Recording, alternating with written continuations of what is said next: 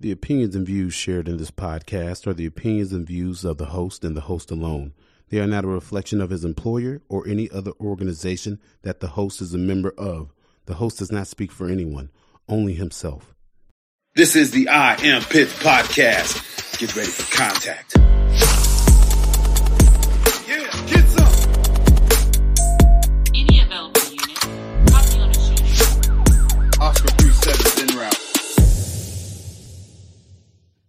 What's going on, everybody? This is your boy Dex with the I Am Pitts podcast, and we're back for another episode. It's been a long time since I've done an interview, so we got an interview getting ready to come up with a very special guest, kind of controversial, some people might say. Me, I'm not looking for controversy. I'm just here to look for the truth and hear what his side of the story is. But before we do that, you know, it's been a while. I'm go ahead and apologize. I am not feeling that great. I don't know what's going on. Woke up feeling horrible. It's the uh, Kentuckiana weather down here, man. Sinuses is all jacked up. so my head's hurting a little bit, but I'm still here because I know y'all want that good content. I'm gonna give it to y'all. But before we go further, let me go ahead and give a shout out to Gunfighter Trading Company. You all have heard me mention them on the show before. Gunfighter Trading Gunfightertradingcompany.co. This is the NCO candle that I'm burning right now. Like I said, these guys are still doing their things and have a ton of deals going on, all types of merchandise. Get your little manly candles right here, like I got, man. These things are phenomenal and they make a great gift. So I'm still rocking with Gunfighter Trading Company, man. So please make sure you go gunfightertradingcompany.co and go get you some merch and get you some cool candles and all that good stuff, man. They were actually in town a couple about a month or two, uh, actually two months ago. They were in town for the Christmas show, and I actually met them in person. They hooked me up with the cool little hoodie and all this stuff, man. So, man, big shout out to those guys, man. Like I said, go show them some love some support. You know, if there's anything I support, I support veteran-owned companies and law enforcement. And so these guys are both of those. Go show them some love and give them some support. Okay. So with that said, you all know one of the main reasons that I told you that I started the I Am Pitts podcast is because I love talking to people. I love guests.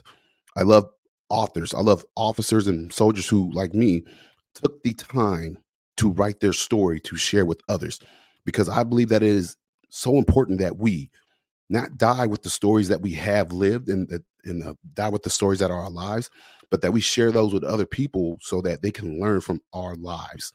And you know, writing a book is one of the hardest things a person can do. So for anybody that writes a book and wants to come on my show, I want them on the show so that we can promote their book and promote their story, but also get their story from their own lips. Because we know in the day of media, there's so many people out here that are willing to tell your story for you, but they're not going to tell the whole story. Kind of like when I tell people when I, why I wrote my book. When my when I die, there will be no question in my kids or my family's mind who I was because they have my story that I wrote. Nobody else wrote that I wrote. So they'll have my story. So with that said, I have on getting ready to come on a former LMPD officer, Cory Evans, who I actually used to work with on LMPD many years ago. I served with him in the first division a little bit and also on the LMPD SRT team, the riot control. So I've known Cory for a little while. I don't know deep, deep, deep Cory, like never hung out with him outside of work, but I've talked to Cory enough. So Cory to me has always been a straight up dude. He's a freaking warrior and he's a patriot. That's what I can tell you. But what the, what happened with Cory is he ended up going to prison for a couple years for an incident that happened during the Breonna Taylor riots. And there was this narrative being put out by the news that he did this thing. And my thing has always been, well, and I lie, I was at one point in time, I was swayed by the news, like, man, maybe he deserved to go to jail. But then once I was talking to Cory, and I was like, yeah, that doesn't make sense. Like, how come they haven't released the video? That's when I started to question things. And that's when I said, you know what? Who better to hear from than the man himself who has had to go through this ordeal than Cory Evans? Ladies and gentlemen, welcome to the I Am Pitts podcast. Cory Evans, what's up, man? Hey man, what's going on? Not much, bro. Uh, Not much, bro. my yeah, just What's hanging out with my boys, my dog today. Hanging out with the kids and the dog today. Oh man, man. So, uh, welcome to welcome to the show, man. Hey, I appreciate you taking time out of your day to come on the show, brother. Hey, it really means a lot to me, man. Yeah, for sure, man. That's just uh, you know, I started a new job on Monday and uh, just trying to keep life moving along. Uh, it's been a it's been a journey, that's for sure. Hey, I ain't never met a cop felon before. Yeah, there's not too many of us out there, but uh, yeah, man, it's uh, it's it's. I didn't think that being a felon would affect my life as much as it has, but man, it is uh, way more difficult to get by as a felon than I thought it was going to be. That's for sure. Uh, Absolutely. man. employers are really scared. And I, the thing about it is, is, I don't think that places that hire felons um, generally look at guys like me as the felon type. And when they see that I used to be a cop, that's when I start to run into issues because places that hire felons don't want former cops working with their felons Mm. because it creates a conflict. So I've had a really hard time finding a, a good job. Man, that's rough, brother. That is rough, man. But before we get to that, we're gonna start at the beginning with, bro, where? Because I know you're from Kentucky, correct? Yeah, yeah, that's where I originated from. Yeah. Where at? Uh, so it's a real small town called West Liberty, Kentucky, uh, in Morgan County. So What the county? towns are generally Morgan, M O R G A N. Morgan County. Okay. Yeah. What's up, What bud? up? That's, that's my youngest one. He's wanting a drink. hey, family first, man. That's always what's important. Yeah. Daddy, hey, you might be unemployed, but when you're a Yeah. father, you're never unemployed. Yeah, exactly. Yeah, I got them, got them outside playing right now. They're uh, coming up with little games and stuff to play. So they're coming in every few minutes asking me to help with something. So uh, Yeah, just getting them drinks and things like that. But yeah, the uh, yeah. But yeah, so Liberty is where I originated from, and everybody there, you had just a couple of options uh, growing up. You had the option of going to college and leaving the area for a job if you were smart enough.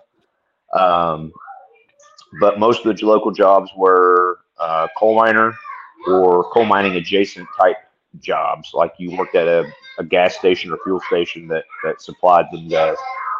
Uh, but there wasn't a whole lot of other teaching jobs. My mom was a teacher and my dad was a coal miner, and that, Oh that's really all there is in that area for like professional, well-paying jobs.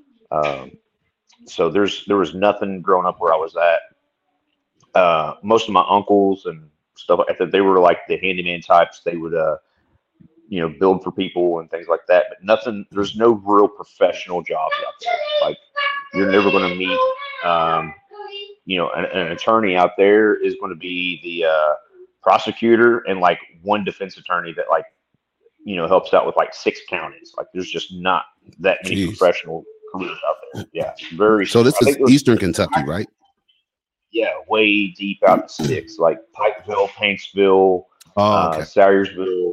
Yeah, way out the sticks. Yeah, um, the closest Walmart to me growing up was 35 miles. Uh, Jesus. 35 miles. Yeah. Yeah. If you wanted to go to Walmart, it was it was a pack up the kids, let's make a trip of it. You know, it wasn't a hey, I'm just gonna run down the road real quick and grab something. Like it was, you know, if if we got a good snow, you better be stocked up on bread and milk. That's for real. Yeah, that's where that comes from. That trope in Kentucky. When it snows in Kentucky, everybody runs to the store get bread and milk and eggs. Yeah. That's where it comes from, man. Because like where I'm from, if it if it snows, you're done, and it doesn't take a lot of snow in Eastern Kentucky. Like a lot of these like people up in Michigan and stuff are like, oh, we get three feet of snow. It's like good for you, man. It's like down here the the road's barely wide enough for you know a truck to get through, and if you just ain't getting a plow through them. So And it's very mountainous, just- mountainous too. yeah, yeah, it's very rugged. Uh, People don't realize how rugged the Appalachian Mountains really are. There's certain areas of them that are, I mean, especially up in West Virginia, like Southern West Virginia, uh, Eastern Virginia. It's very rugged in those areas. Man, so okay, so you're from Morgan County. Now, and I know you were in the military. What led you to join the military? What when, when did you join and what branch? Uh, so I joined when I was 17, when I was still in high school. Um, so I was looking at options. Uh, I was a pretty smart kid, you know, I was an AB student. Uh, but if you're not like acing everything, if you're not top of the class, you're not going to get scholarships. And being who I was in the era that I was growing up in, I wasn't going to get the scholarships to get through school. So I was like, I'll join the army And it was right when the army was really pitching hard, like, "Hey, join up!" You know, this is 2005, so like, "Hey, join up, fight in the war. We'll pay for your school, GI Bill." They're really promoting the whole "be a warrior" thing hard back then. So I was like, "That's what I want to do." So I joined the Did you army. play sports at all? Yeah, I ran track and cross country. Uh, nothing like I played football for a handful of years, but I was a skinny kid. Like I was real skinny back then. I was uh, when I graduated high school, I was six foot four and 155 pounds. Boy, you was a so I- beanpole, my man. like- man. Yeah, I was a skeleton. Like I mean, there was no meat on me, so I couldn't really play the the physical sports, you know, back then because I was just so skinny, man. I was just so easily pushed around. Um, so like football and stuff, I played wide receiver up until high school. But you know, when I started getting you know drilled by a middle linebacker that you know is you know five ten and two hundred twenty pounds, I was just getting crushed. So. Uh, Yeah. Save my bones. I, I left those sports and just ran track and cross country. Makes sense. You was built for you was definitely built Yeah. for uh, running the distance, bro. Yeah, I was built Not for speed back then. yeah, so I did I did decent running uh, track and cross country. Um, you know, I did. Uh, you know, I was always placed in regions and things like that. Never won state or anything like that. But I was a decent runner.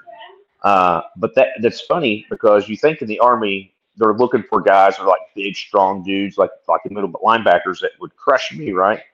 But when I joined the army, I ran my two mile, my first two mile in ten minutes and thirty seconds, and that absolutely blew the drill sergeants' minds away. They're like, "Well, this kid is this kid is it. He's going to be a PT stud." Even though I could only do like fifty-five push-ups. You know, they thought because uh, I I hate that now. Looking back, I'm like, I wish that the army would get away from this. Like the guy's fast at a two mile run that makes him a PT stud because it's it like we can get into this. It's a whole argument for me in the you know policing and soldiers like PT standards are not what I think they should be. Like it's just it really bothers me that being fast is what is good or shouldn't be. It should be more uh, more explosive based conditioning. I think but Yeah. that's Oh, bro, you can get away with anything in the army if you can. You're a PT stud. If you can run fast, bro, you could like they could find you in like the, the town over with like six dead hookers Yeah. in your room and you- a pile of cocaine. here. And they'll sweep it under the rug because you 100 can run. push-ups and people just now He's a good soldier. oh, freezing up a little bit So on me. what happened there? Yeah. So uh, Uh, freezing yeah, what I was saying was, back it's in like- it. Yeah. Uh, but yeah, what I was saying was uh, a lot of these guys in the army that do like 100 push-ups, people expect that. You know, people expect people to be strong like that. But when you can run fast, it just blows their mind for whatever reason. But I'm more impressed with the guy that can run like a 14 or 15 minute two mile and then, uh, you know, throw 50 cal ammo cans all day long. That's that's what I'm more impressed with. There you go. Uh, Combat effectiveness. yeah, I could care less.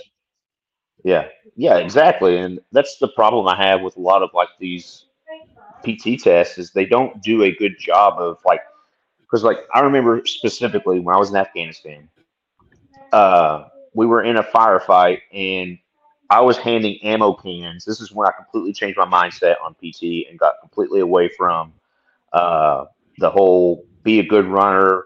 I can run all day long. I can go all day long but I didn't have that upper body strength, that physical conditioning. So one ammo can of 50 cal weighs around 60 something pounds. So you have to hold it with one hand and hand it up to the gunner. If you can't do that over and over and over again, pressing that 60 pound ammo can up to the gunner, then you're no good. I don't care if you can run a, a five minute two mile. You know, you got to be able to move those ammo cans or carry those mortar rounds and get them to the gunner sites or get them to the fighting positions that's that's more important to me because who cares if I can run a ten minute two mile if Exactly. I can't get I can't get ammo to the, the fighting positions to do the fighting. You know, So, yeah, it makes sense, dude. mile. So let me ask- so that's, when that's you- just Yeah. sure go so ahead. when you jo- when you joined in 2005, did you join because the post 9/11 era? You know, th- th- were you like me? I guess, and a lot of guys from our generation, you know, under the illusion that you know we were attacked and I got to go defend my country, or was it more so for you a selfish thing? Not saying that that's a bad thing, but a I got to get the hell out of this county and get my life started. it was a combination of both. Like I really wanted to go fight for the country, but I didn't want to stay in the county I was from. I knew the army was my ticket out, but I also knew that it was going to be beneficial for me for the rest of my life. So it was a combination of both. Um, because my mom really wanted me to go to college, uh, but I was I wasn't anti-college, but I knew that I wasn't the type to be cut out for college. I wasn't going to be uh, the type to sit down and write papers and study and do this and do that. And so I really wanted to get out there, get started in life, just hit the ground running, and the army was my ticket to that. Awesome, So- man. So when you went and talked to, did you know what you wanted to do when you army? No, I had no clue, man. Uh, that's one of the reasons why I ended up with my first MOS, which was 89 Bravo. I was an ordnance tech. Um, so I did like it's like all the ASPs and all that. Where you get all your ammo from. That's where I originated at. Um, but I got really lucky. So I was part of a ordnance company, and that's all we did was was ammo. I was there for like maybe a year or less, and uh, the uh, platoon sergeant was in charge of me was like, "Hey man, you're super good at PT. You're really smart. Uh, this isn't where you need to be in the army. You're not. This the army can use you in more places." So he escorted me over to a special operations battalion and was like, "Hey, this is what you all need." They had an opening for an 89 Bravo, and I jumped into special operations and did that there for like 12 years, 13 years, something like that. Uh, that's that's really where I got the bulk of my tactical and technical training into the uh, combat arms stuff. Uh, yeah, yeah, yeah. That's how I was, I I was like one of yeah. like just a handful of airborne 89 Bravos. Um, you know, that's just not a common MOS for that that sort of stuff. So I was I was really lucky in in how my career played out. Actually, yeah, that's pretty dope because I knew you were attached to special forces. So for the civilians that are listening to this podcast right now, so he worked with special forces. So be wary. There are people out there that work with special forces that will tell you that they were special forces and they didn't go through the pipeline. You chose not to, Correct. though, correct? Why is that? Because I mean, Yeah, that's weird. Because like eh, you, I, you would figure being in that environment, surrounded by these top tier, tier one warriors, that you'd be like, shit, man, I'm gonna go ahead and go through the pipeline and you know Yeah. go through all the special forces, you know, the the Q course and all that, man. And you know, the I figured you would, but Yeah. no, you some odd reason you didn't. Yeah, you just stayed where you were. uh, yeah, it's, it's bad decisions making, man. So I was dating this girl, Oh, there we and go. And she, yeah, all good army stories start. yeah, yeah, I was dating this girl, but she was adamant that I not go special forces. Uh, she did not want me go to the actual 18 series schools. Um, so I had trained really hard to go to selection. I had I had in my mind I was going to go to selection. I was going to get selected. You know, a lot of the guys that I worked with that were tabbed up were like, "Hey man, you're going to make it. You're you're you're the guy. We want you to go." And I trained to go, and then she was like adamant, crying, and oh no, I don't want you to go. We're not going to spend any time together. And I was like, all right, I won't I won't go right now. And I just kept putting it off, kept putting it off, kept putting it off. Um, and then I did get to go to Ranger School um, as a, a a reward for some stuff that I'd done. So that's one of the things about the Special Forces community is you don't get a whole lot of medals if you're not if you're not tabbed. They're not putting you in for any of the high speed awards. They'll give you coins and they'll give you uh, schools and things like that if you want to do them, but they're not going to drop a bronze star with a V device on your chest. They're, they're just not going to do that. That's reserved Once it- for the, the tag guys. I want people to catch what you said. You were rewarded with going to Ranger School. See, it's Yes. a different mentality when people don't know what Ranger School is. That is the Army's premier leadership school, yo. So Ranger School is what three months of literally part of my language, but an Yeah. ass whooping from day in and day out for three months in three different phases. And people Yeah, lose up to like days. 25, 40, yeah, 45 pounds in Ranger School. You're Mhm. starving, you're not sleeping, and it's continuous and, un- and never ending. And this is how special forces reward you. And I tell people Yeah. it sounds weird, but I'm like, it's not in that world because that's what you want. You want that tab, that ranger. That's what I wanted to do. I wanted to be a ranger, and like you, passed it up for a woman. Biggest mistake of my Mhm. life, but you know, Yep. we learn. We learn as we go, man. and, and uh, like after me and this chick broke up, I was like, now I'm gonna go be special operations. Now I'm gonna go do it. And then LMPD called and were like, hey, we got a spot for you in the next academy, and I put it off again, and we'll see how that played out. So were you when you Um, join? were- Did you join National Guard or did you go active? I went active first, and I, I ended up in the National Guard after my first deployment. So after I deployed in 2008, at the end of my first contract, that's when I came to the National Guard side of the house. So a lot of people don't know this, but uh, the Army National Guard has two groups of special forces. You have Mhm. 19th group and 20th group. So there's Right. National Guard special forces. Yeah, a lot of people don't know that, but and they're they deploy just as much. I deployed just as much as a National Guardsman as I ever did as active duty. Um, so active duty special forces they do a lot of rotations, but then National Guard we do just as many rotations and JCETs as active duty does. The only difference is is I'm bouncing back and forth between a civilian employer and uh, special operations. Uh, because while I was in the police academy, uh, I was my group came to me and they're like, "Hey, we need you to go to a JCET in Bangladesh." Uh, so I was looking at going to Bangladesh for six weeks while in the academy. Luckily, I was able to, to dodge that deployment. Uh, but in 2018, I ended up going to Germany for a year. I did a year deployment to Germany in what's called SOC 4 to EE, uh, Special Operations Command's forward of Eastern Europe. I was in uh, Ukraine, Moldova, Azerbaijan, the Baltic nations, um, and we were doing counter Russian aggression. Um, you know, we were, you know, helping these Eastern Bloc nations prevent Russian aggression into their country and into their area.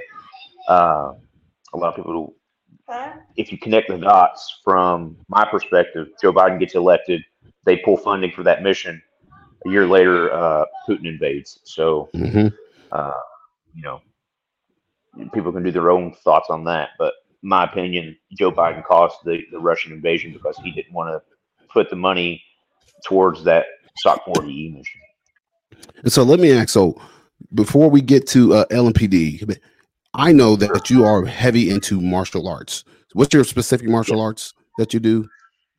Uh, so I do pancration. I, I do a lot of teaching now, not much Yeah. fighting, but um, Were yeah, you always into that? is- no, I didn't get into that until I got onto LMPD. Um, you know, I always thought that I was a pretty tough dude being part of special operations and doing like the Army combatives and uh, doing their little, you know, hand to hand classes that they teach every once in a while. But you don't know how to fight with Army training. It's just when it comes to like fist fighting, hand to hand fighting, the Army does a really bad job of teaching guys that. Uh, even in the Mhm. special operations environment, uh, they just don't teach you how to fight, and neither does the police academy. Like I thought Very I was, generic. you know, yeah, I thought I was Billy Badass, and my first pancration class, I had a 145 pound redhead kid just whooped my ass, dude. I mean, he boxed my ears, and I was like, "What is going on?" You know, I'm 6'4", and at the time I was like 215 pounds, so I was a fairly large person, and this like kid that I had almost 100 pounds on was just beating me up, and that really humbled me and showed me that I wasn't as tough as I thought I was. You know, it's just just wasn't. Okay, so Uh, you got the the the martial arts background. So, but at what point did you think while you were serving in your military career, man, I want to become a police officer? Was there like because I know when I was thinking about it, I was looking at the federal level. I wanted nothing to do with Yeah. local policing, but as you said, a woman. I ended up doing local Mhm. policing, which I'm glad I did do because that's my kind of my that's my that kind of that's my love and my passion, man. So, what Yeah. made you center on policing, and where all did you apply to? Uh, so I really wanted to get into policing because I, I think it was after my deployment to um, I can't remember what country I was in, but I just I was dealing with like a local community there, and I was I saw some kids that were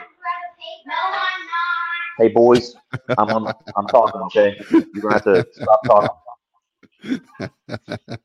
yeah, sorry about that. Um, oh boy. but they uh I saw these kids, they were about my boy's age, about six and eight, and they were just they they were so proud of these little chickens and they were like showing me these chickens like we were out on foot patrol and they're like, Look at look at look at and I was like, Oh, that's awesome little chickens, man. And they were so proud of these like little mangy looking chickens. And I was like, Man, where are these guys' parents? Where are these kids, you know, who's taking care of these kids? And then I got to thinking, it's like I'm over here in another country worried about another country's kids when I could be at home worried about you know kids in my own community, and that's you know so I just got a soft spot for like kids and like you know them growing up and and making sure their environment's safe, and I really wanted to do that at a local level because being in the army, I was taking care of the rest of the world, not taking care of my community. And that's kind of what put Mm. me on the path to want to be a police officer because I wanted to be more directly involved with my community. And I had applied to I applied to state police. I applied to like Lexington, Georgetown, and a few others. But uh, doing my research, uh, I wanted to live in Louisville because I had been stationed at Fort Knox for a, a hot minute, just a few weeks prior to the deployment. And uh, I really liked Louisville. I thought it was the coolest city on the planet, man. Because I've lived in Germany, I've lived in uh, all over the United States, and I just really liked Louisville. Wanted to put roots there, so I, I really, I applied to Louisville, I think five times before I finally got hired. Really? Yeah, I put in Five my times? five times. Yep, five times. Even I with the, was- mil- the military background, it took you five times. Mhm. Yeah. Good lord, dude. Uh, yeah, I don't think they were looking for uh, a guy with military background back then. I think they were looking for the college educated young kid, you know, 22, 23 years old. Because all of my class, I think I was like the second or third oldest in my class. Uh, and the oldest was that uh, some like 55 year old guy that had retired from like the ambassadors or something like that. What year did you? Uh, uh, what year did you get hired by LMP, uh, LMPD? Uh, 2014. Yeah. Was September. I think I got the call in August. Yeah, so I, Okay. I got hired in 2014, and I think I hit the streets in like May or something like that, May of 2015. Yeah. Okay. So you hit the streets in May of 2015. What's it like for you finally getting to this point where, man, I want to be a police officer and I want to serve? And where were you? Where did you get us? Where did you get assigned? As a matter of fact, too. What was that? like So for my, my first assignment was out in the seventh division. What? I also had the blue six and I Just so for people that don't know, Al. seventh division. That's in Louisville. That's kind of Louisville's south. What you call south, southeast, I guess. Yeah, it's like yeah. it's like East East End light. Uh, yeah. It's, so you get you get some uh, silly stuff out there. It's mostly domestic violence and things like that. But I remember uh, wanting to be like you know hit the ground running and like go get them. And because in the academy they they preach hard about hitting the, hitting the streets, going after them, and, and and doing all that. And then they put put me in the seventh division, and I think there was like a week I went by with like one call for service, like, and none of those guys out there want to do anything proactive. Like it's like we're going to sit. I remember my PTO took me to a movie one time. We went to a movie and watched a movie on duty.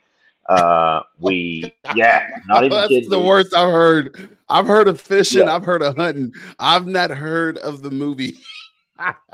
Yeah. So we went to a movie theater out there, watched the movie. Hey Ansel, go ahead and get your iPad, bud. Get My man, Go get it. took him to a movie. Do You remember what Yeah, movie it was? movie. Uh, man, I don't remember. Uh, we went to church. We went to church every Sunday uh, on duty. Uh, yeah, so we went to a movie. We went church. to church. Yeah, Can't be mad at I'm not church. mad. I'm not hating, but you know, it's just the things that, that we were doing was not my idea of policing. You know, It's not what you Uh, we'd go to the gym. for. Exactly. We went to the J Mon shop. Like we went shopping a lot. Um, so it's just things like that where it's like, it's like, what in the world, man? It's like, what kind? Of... So, but that was the seventh division, completely different culture from my next assignment, which was the first division. Now, in the first division, your career is made break by what you accomplish. Uh, like if you're not out there, uh, what I ended up referring to it as hunting. Uh, and a lot of the guys I, I rode with, we called it hunting. We'd be like, hey, man, we feel like hunting today. And it was just, we went for dope. We went for guns. You know, we went for all the hot spots in the first division. At the time, Beecher Terrace was still there. So we hit Beecher Terrace hard. Uh, we'd go down to Russell neighborhood. Yeah. Uh, it's gone now. Well, I- Yeah, it's gone. back. I don't know what the No, they they Well, they- rebuilt it with these uh like nice, I guess homes Yeah, for looks like low income homes. like it's weird. Yeah. Yeah. Is it, is it still a federal housing project or is it like Oh yeah. privately owned? It's Oh, it I is? Oh. I, th- I think it's still fe- I think it's still federally federally owned or local, one of them. But dude, I tell people you can tear down the projects, but until you change the mentality of the people working there, it's gonna be Yeah. the same problems. And guess what? It's the Yeah. same problems, right? Ain't nothing changed. It's just a Yeah. better looking environment. It's like your memorial looks gonna better sitting on the corner. That's all.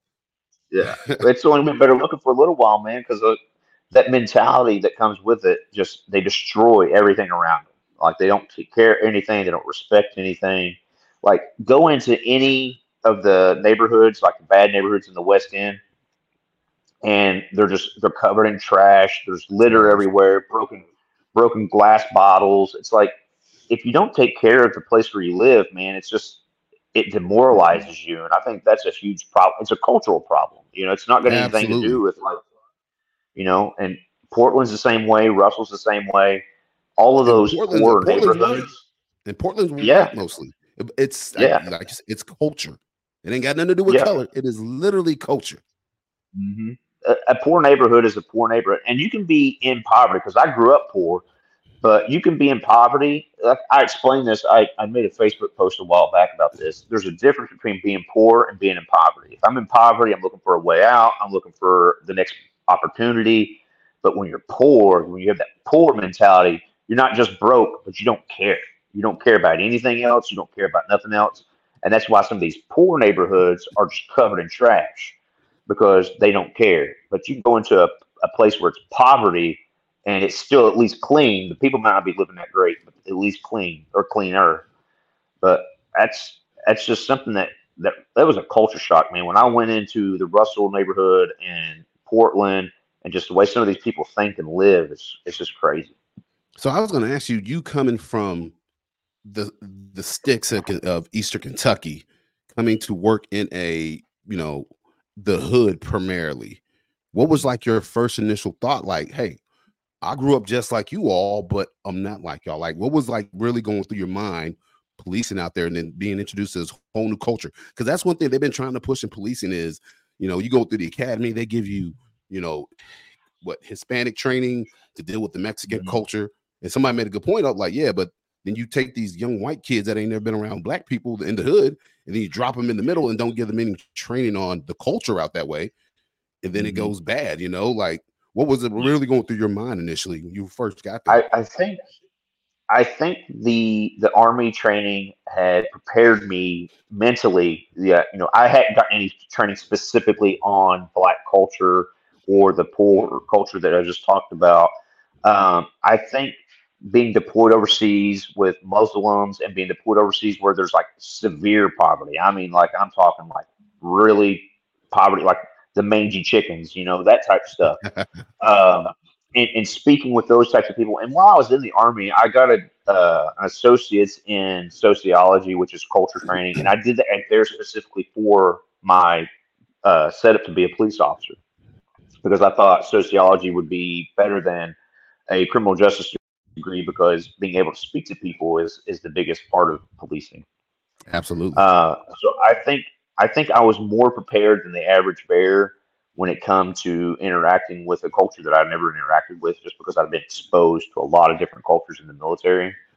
Um, but it was still a, a shock because you, you're not ready for the type of violence that can come at you out of nowhere with some of these people. Because when I was in the military, you know, um, somebody bucks, they're done. They're they're dead. We're going to shoot you.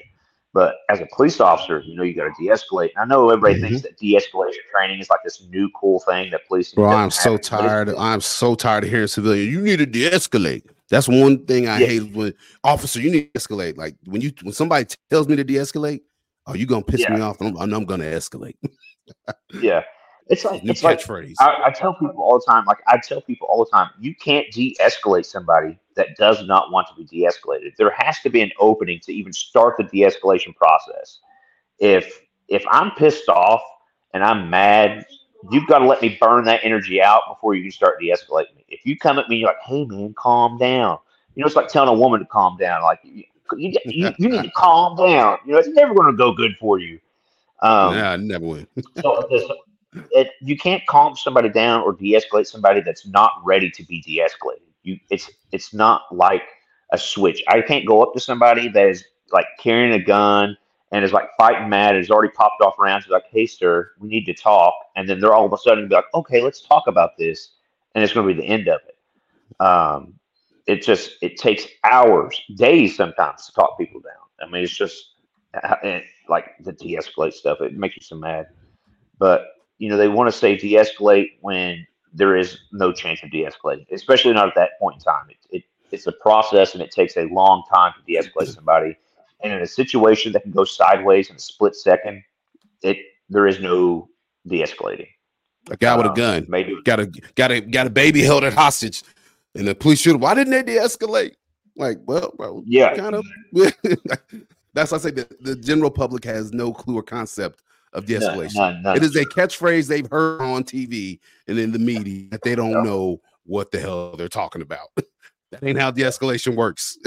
time and distance, and Well- sometimes you don't have time and you don't have distance, and you got to act. it, it was funny. So, uh, whenever I was going through all my stuff, um, I was talking to a couple other guys in the first division, and uh, we were talking about like how would you de-escalate each other and how would we try to get each other calmed down. And one of the guys looked at me specifically and said, "I wouldn't even try to de-escalate you. I would just shoot you." And he straight up told me he would just shoot me because he knew that there would be like if I was at that level, there would be no talking me down and there was no fighting me, there was no wrestling me. That his options would be just shoot me because he knew there was nothing he could have done to have stopped me if I wanted to get sideways with him. Uh, and that was us talking about each other as friends. Like he said that if it ever came down to it, he could not arrest me; he would have to shoot me. So like Man. yeah and that's and that and we were all just you know hypothetical like how would we do this? How would we do that? You know the uh, uh what do they call it? Mentally rehearsing as uh they just call it in like training. But like we were just talking about situations like that. Like what would you do with a six foot four 235 pound uh, martial arts fighter? I would shoot him. I would not try to fight him and i would not try to de-escalate him like there's just no no There's avoiding no- that yeah. conflict It's like asking me what I'm gonna, how am I going to de-escalate Tim Kennedy while he's on top of me? like, Mhm. bro, I'm just yeah de-escalating with I'm gonna de-escalate him with this uh, nine millimeter round, bro. Yeah. there ain't no winning. Exactly. there ain't nothing you can There's do. nothing you can do. There's just yeah, there's certain dudes that you you cannot. It's just not going to happen. That's unfortunate, man. So you're policing down there, man. How were you enjoying the job of being a police officer? Was it what you Dude, thought it was it while you were doing it? Yes, it was everything that I thought it was going to be, and then some. Um, there was a lot of things that I got to do as a police officer that I never thought that I would do. Uh, a lot of situations. I thought it would be years before I had a lot of police stories, but I mean, like it was like two years, dude, and I could have written a book of everything that I'd seen. And two years later, I could have written another book. I mean, you see so much as a police officer, so much so fast that you don't even remember a lot of the like crazy things that you've done. And then like somebody's like, "Hey, you remember that time?" You're like, "Oh yeah, I remember that." uh, because there's just so much, man. It's just it's constant. Like I know some police officers say, "I went my entire career without pulling my service weapon." It's like, well, then obviously you worked in Mayberry because I Yeah. couldn't go a week without pulling mine in the West End. Bro, they bro, they ain't work where we worked at, that's for sure. Yeah, yeah. like what? if you worked 20 years and never pulled your weapon, you're in Mayberry, man. Or, you're Barney Fife and never you had one round in your pocket because, man, it is it was the Wild West. Work, yeah, it was the Wild West where we worked at.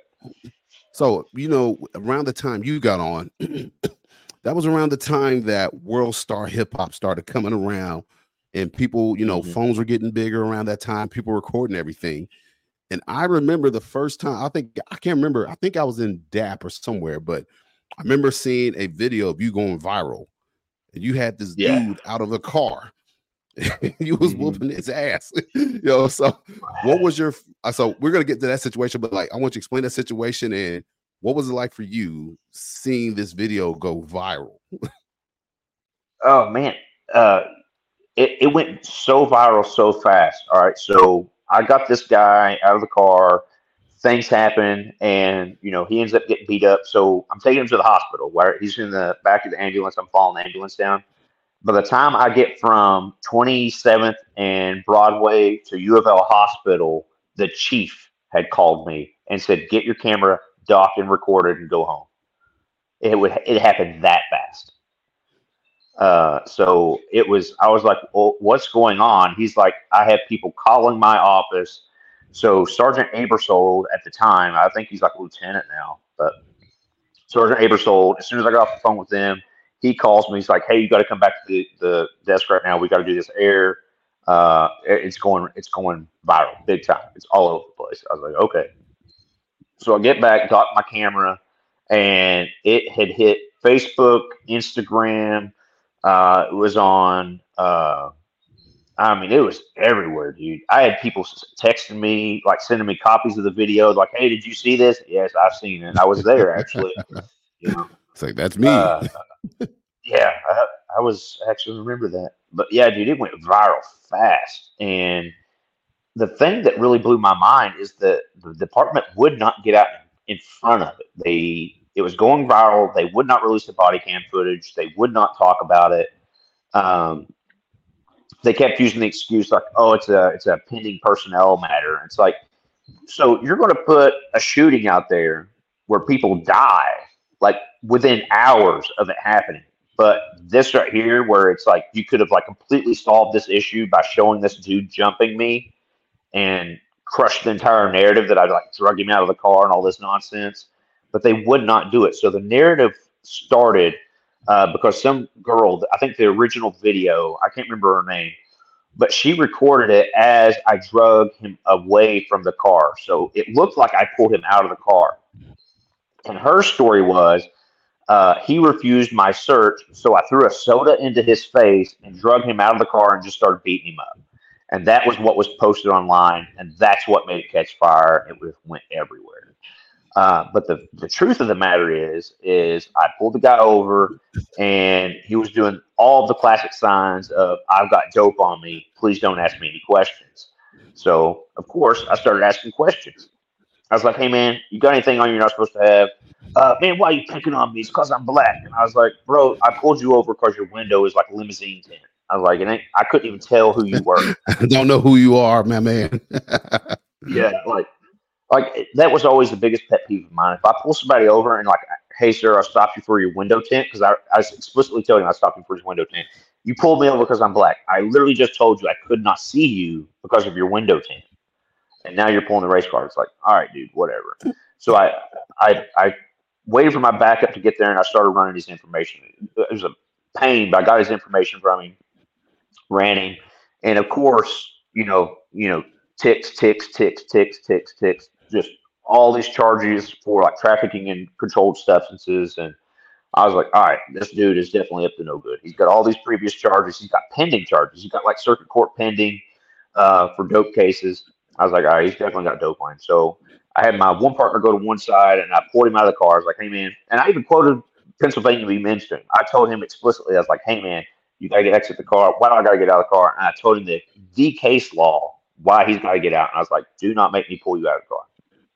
So he gets out on his own accord and he sits on the bumper of the car. And I have uh, my partner at the time and his PO uh, kind of stand and watch. And I say, hey, man, can we get permission to search?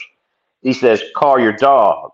And I was like, okay, I'll call my dog. So I called the canine and I went back to write my, my citation for the window tint, no seat belt, expired tags, suspended driver's license, the whole nine. So I started writing the citation.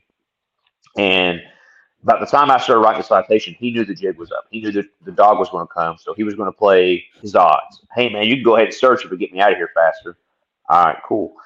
So the first thing that I noticed on his pants. Now, this is where the intuition of being a police officer really plays into things because I think if you don't have that good intuition, most people would have missed this. But I noticed he had uh, moisture on the on his pants. It looked like he'd spilled something. Well, there was a soda in the center console, a can of Pepsi that had just been opened. You know, like if you just open a can, it fizzes much louder than if it's been open Oh, for a while. So, like, just opened this, so I started pouring it out. As I poured it out, the little dope came out. I was like, ah, there it is. I was like, put him in handcuffs. As soon as I said put him in handcuffs, the dude attacks me, like run, tries to like bulldog me over and get back in the car. Uh, well, that does not work out well for him because at the time of this event, I had been training for like my sixth MMA fight. Um, so, and I was in fight camp Uh, I was cut down to 185 pounds for this fight in particular. Uh, so he thought like, oh, this is a tall, skinny dude. I'm just gonna bulldog him over, get my car, I'm gonna be gone. Uh, he was wrong. He got he got caught with an underhook, so I underhooked him, and then I did what's called a gooseneck, and I just fed him like three uppercuts. Uh, he fell over. His hands go straight to his waistband. As soon as I get on top of him, his hand go to his waistband, and I just I did like I think three or four like really hard kidney shots. I mean, I gave this guy everything I had on his kidneys. And for people that don't know, people typically carry their firearms in their waistband. We are, as Yeah. officers, are trained on that. So when you see somebody reaching for their waistband, the first thing coming to your mind as an officer is, "Oh, he's got a gun. He's about to try to shoot me and kill me." So Yep. that's for the gun, civilians. knife. Yeah, yeah, guns, knife. Uh, I, you know, some people might carry guns in, you know, their ankles or their, their you know, shoulder holsters or whatever, but Yeah. nobody does that if they're on the street. Yeah, it's very Yeah. rare. Um, so he starts digging in his waistband. It turns out he's not armed. I don't know why he's doing that. And my guess is he just thought, I'm going to stick my arms underneath him and they're not going to arrest me. I don't know. He wasn't armed though. But I, I fed him like three or four really hard kidney shots. His arms shoot out from underneath him, and I get handcuffed. And as soon as I get him handcuffed, he starts this like, "Oh, call my mama, call my mama," uh, nonsense. this crowd forms of like you know 50 people out of nowhere, man. They're all like hooting and hollering at me. I'm like, oh shit. uh, so I like put him in the a cradle position, and I let the PO try to guard him. Like, hey, stay with him. Don't let him do anything. He like lunges back at the dope and is like licking, like trying to eat the dope out the ground. He's like on the asphalt. He's like, oh.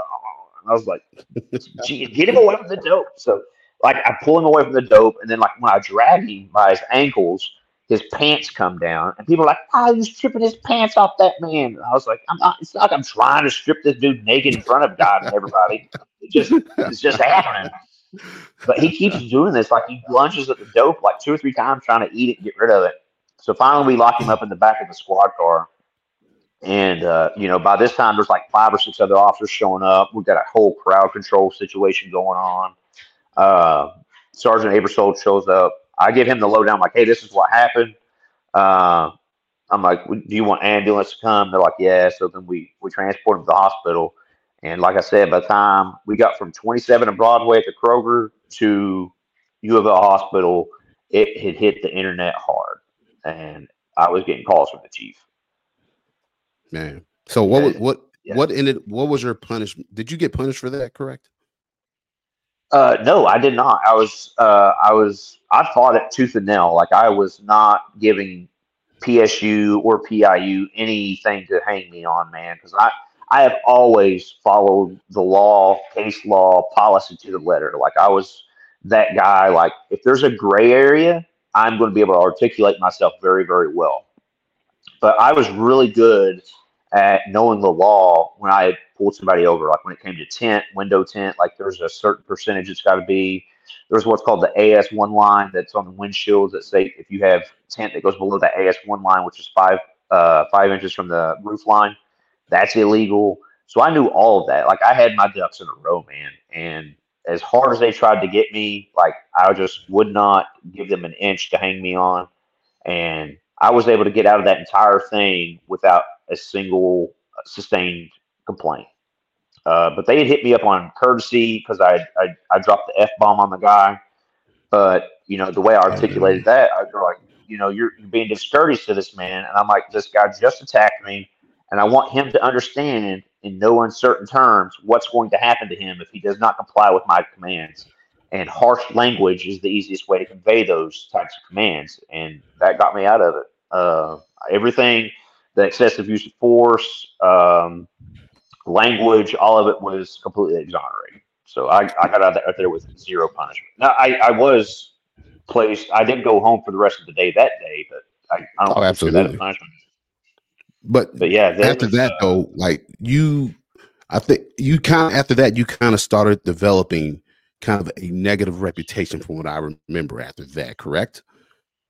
Yeah, so there was like I think it was mostly officers that didn't work with me that saw me on a regular basis hit social media um, because I was busy getting the things that a lot of these other officers couldn't get. Um, you know, if you if you work out in the East End and you see me down here just like kicking ass and taking names day in and day out, you're like, man, he's he's he's up to no good. He's excessive, and it's like you just don't work with the type of people that I worked with. You can't be in the West End as an active officer and not get into some messes. It's just not possible. Yeah, I don't care how. I, yeah, I don't care how good you are with the gift of gab. Like you got all these people, man. You just don't know how to talk to people. It's like, dude, I know how to talk to anybody.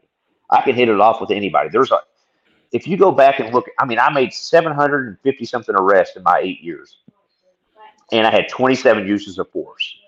So for somebody to say that I was always beating people up and this and that, 27 uses of force, 750 something arrests in eight years. Um, so for people to say that there, especially since I'm making my supervisor at the time, uh, when I finally left LMPD, only had like 13 or 14 felony arrests. I had over 300. Um, and he had 10 years on. So I'm at like seven years at the time uh, with over 300 felony arrests, and he's got 10 years on, and he's only got like 3% of what I've got. So for him to sit there and say, I'm too aggressive, I'm not too aggressive, you're just lazy.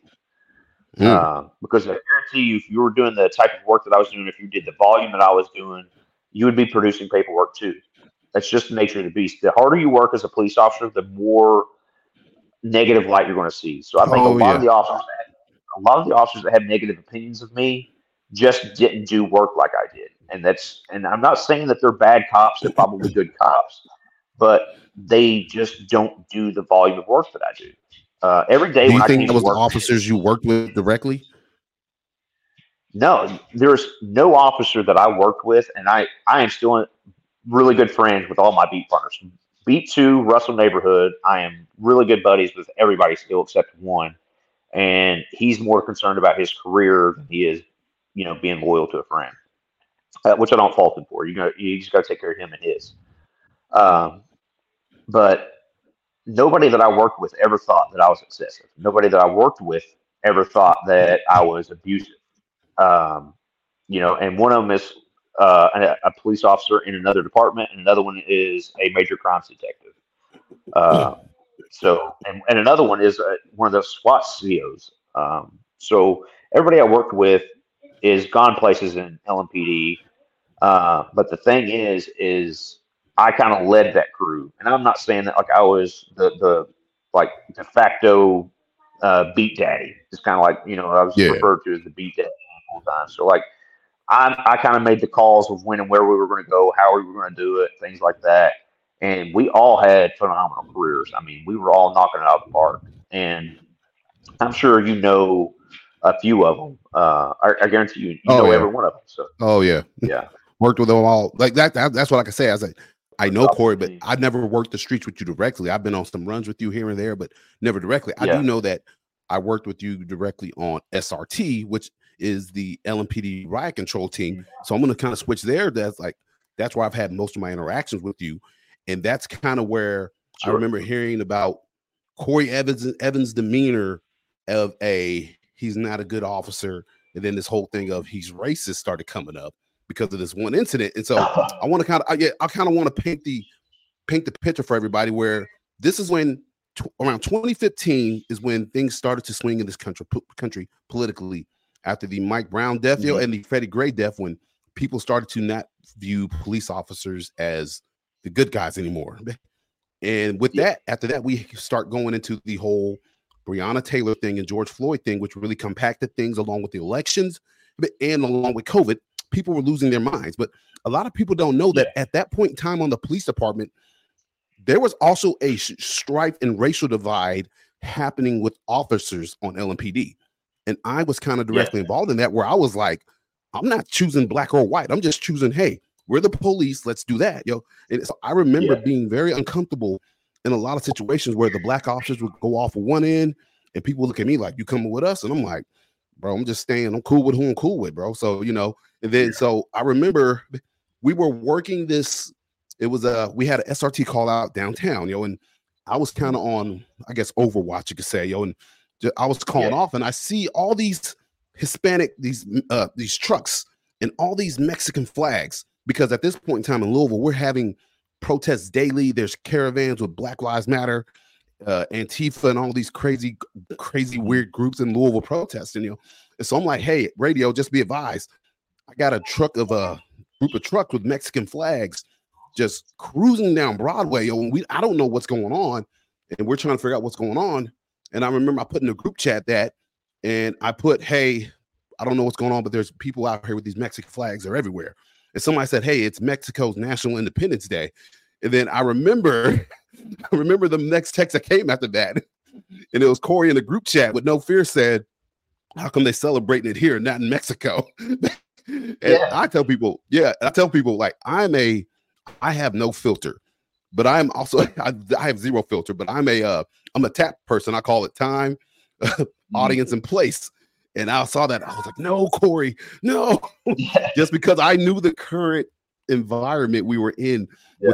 What was going on with the team and the racial divide that was kind of splitting with the city and the department, yo. And I was like, no. And then I just saw it coming, man. I, I saw, I was like, oh God. And then the people started saying, you know, Cory's racism. I'm like, I know Cory. Cory's not racist.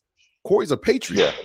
And the thing is, the funny thing is, that was about what four years ago, Cory. If you look at what's going on at the border now, people oh, are Oh, now yeah. saying why what you said was true. Like, why are they celebrating here in Mexico? The thing is, Yeah. everybody's looking at the invasion we got at the border now, like, oh, Mhm. well, why are all these people coming here? Now we got all these issues that are spreading, and people are starting to hate people here illegally now. So it's kind of Yeah. it's took four years to cook, but here it is, man.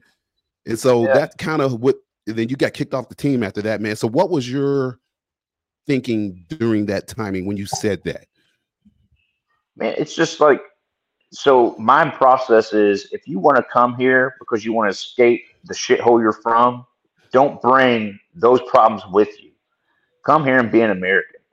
You know, assimilate.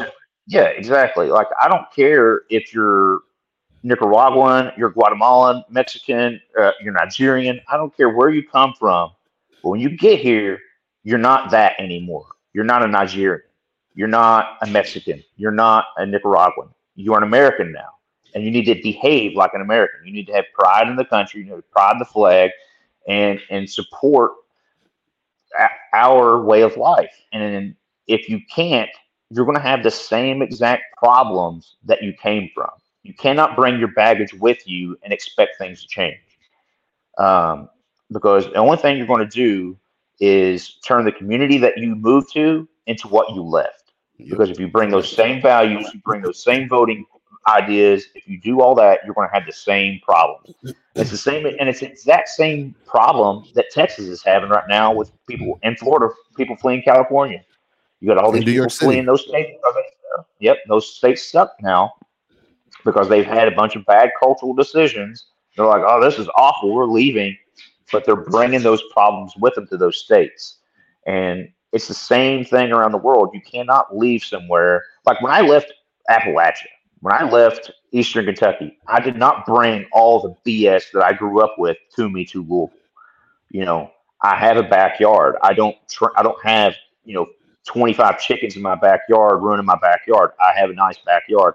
I don't have vehicles, I down vehicles, junk laying all over the place.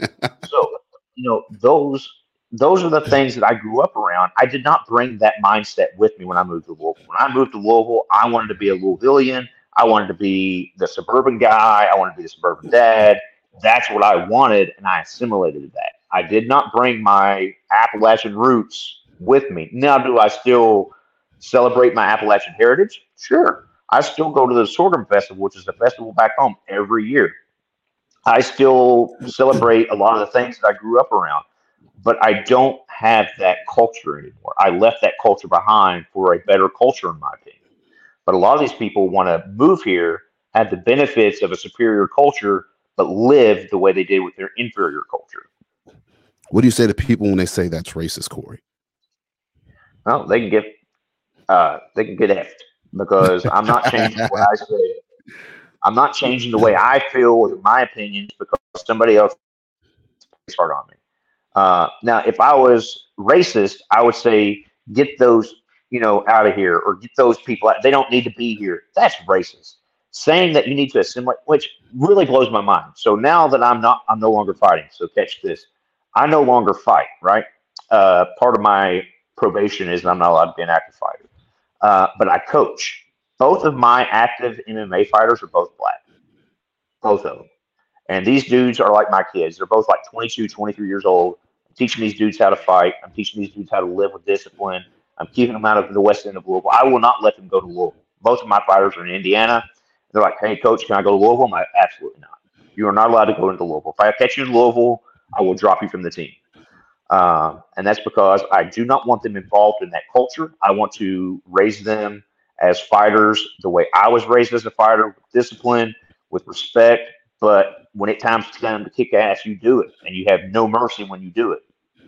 But I'm not going to let these guys ruin their lives by getting involved in a shit culture in the West End of Louisville. I'm not going to do it. So And see, people will hear that and be offended, yo, but because they, they'll hear that and they'll think that you are saying that everybody in the West End is shit. And we know that's not the case. But the problem Yeah. is, it's you have a small segment of that population that runs amok in the entire place. We and we know that Yeah. what 98% of people are good people. That small 2% ruins it for everybody, and it casts the entire area as that, man. And I know you agree to that. yeah, it, But it- unfortunately, yeah, it, that pool for the dudes, it pulls them in. Yeah, and they're they are of that age to where they are the most acceptable to that lifestyle and to that culture. Uh, because the one guy that I train, he is 23. He just got out of prison. Um, you know, he's trying to change his life, and it would be really easy because he's unemployed. I'm trying to get him into the fight game. I'm trying to get him his pro card. I want to see this kid succeed. But if he goes over there and somebody throws him a a stack of hundred dollar bills and says, "Hey, man, I made this here in a weekend," it's gonna be really easy for him to get sucked down that rabbit hole. And all it would take is for a guy like me that still hunts hot and heavy to find him and put him right back in prison because he's already a felon. He's uh, young and he's he's capable of violence. So it wouldn't be anything for him to get caught up in that lifestyle and that's what I want to avoid. I want to take his his combative energy, his ability to fight, and I think that he he's he's got potential to go to the UFC. Man, he's a really great kid. Nice. He's a hard worker, but at the same time, he is easily influenced, and all it would take is a few bad days down there for him to get wrapped up in something he should be wrapped up in, and he can ruin his life. And that's what I want to avoid. Um, Man, Doing the Lord's work, have. Well, it's and it's yeah. I, I like. I don't think that I'm doing the Lord's work. I'm just doing the right thing. You know, I'm no Yeah. longer a cop, so I can do it in one way. So I'm going to do it in another way. Um, so it's just, it's just. I like fighting, and I like teaching, and I like coaching, and this guy's got a lot of potential, and I can make it life better for him. So why would I not do that? You know, and people can call me racist if they want to, but you know, there's two young black guys that I'm, you know, dedicating almost as much time as I do to my own boys. You know, I, I teach my own boys pancration and karate as well. Uh, but to me, you know, there's potential for these guys to go far.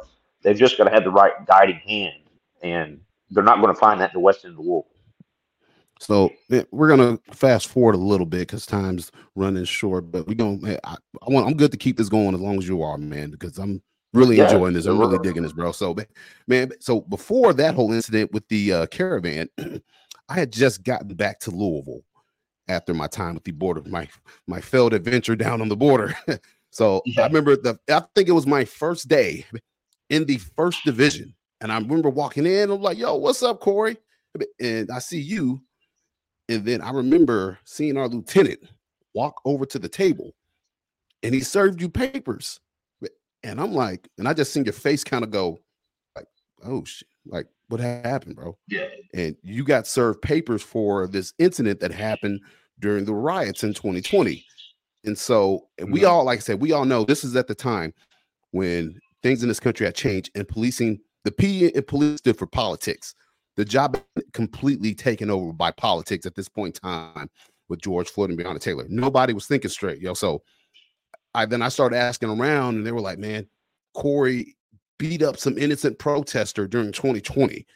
And so I've just been paying, and that, like I said, I didn't know the facts because I wasn't in Louisville at the time, so I didn't know what was going on during the first few weeks of the riot. Yo, all I hear is, well, you know, Cory, he's aggressive and he's a fighter. He loves coming out here and beating up poor black people, and this just Cory likes to beat up on people for no reason because he can, yo. And I was just like, that's not the Cory I know. Cory's a warrior, and if you try to fight Cory, Mhm. Cory's gonna make you pay for it, yo. So for me, I was listening to all this, and I'm like, man, I gotta hear Cory's side and gotta get the trial. But unfortunately, at that point in time, you were kind of exiled from the, the from the first division, and you were sent home Yeah. on a leave.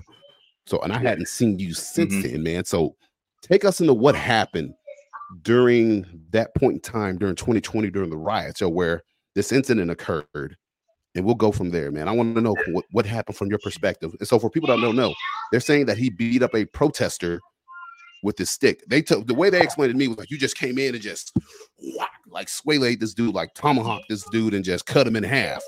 That's what they're saying. Yeah, that's But like I said, people, Yeah, this is my problem.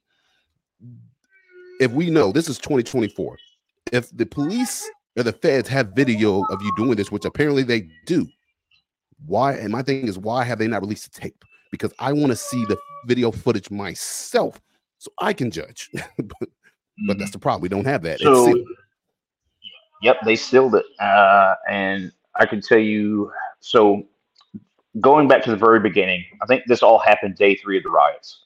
So by the third day, we had been working because I was like one of the initial responders. We'd been there for like in the three days that it had been going on. We were there for like 48 hours.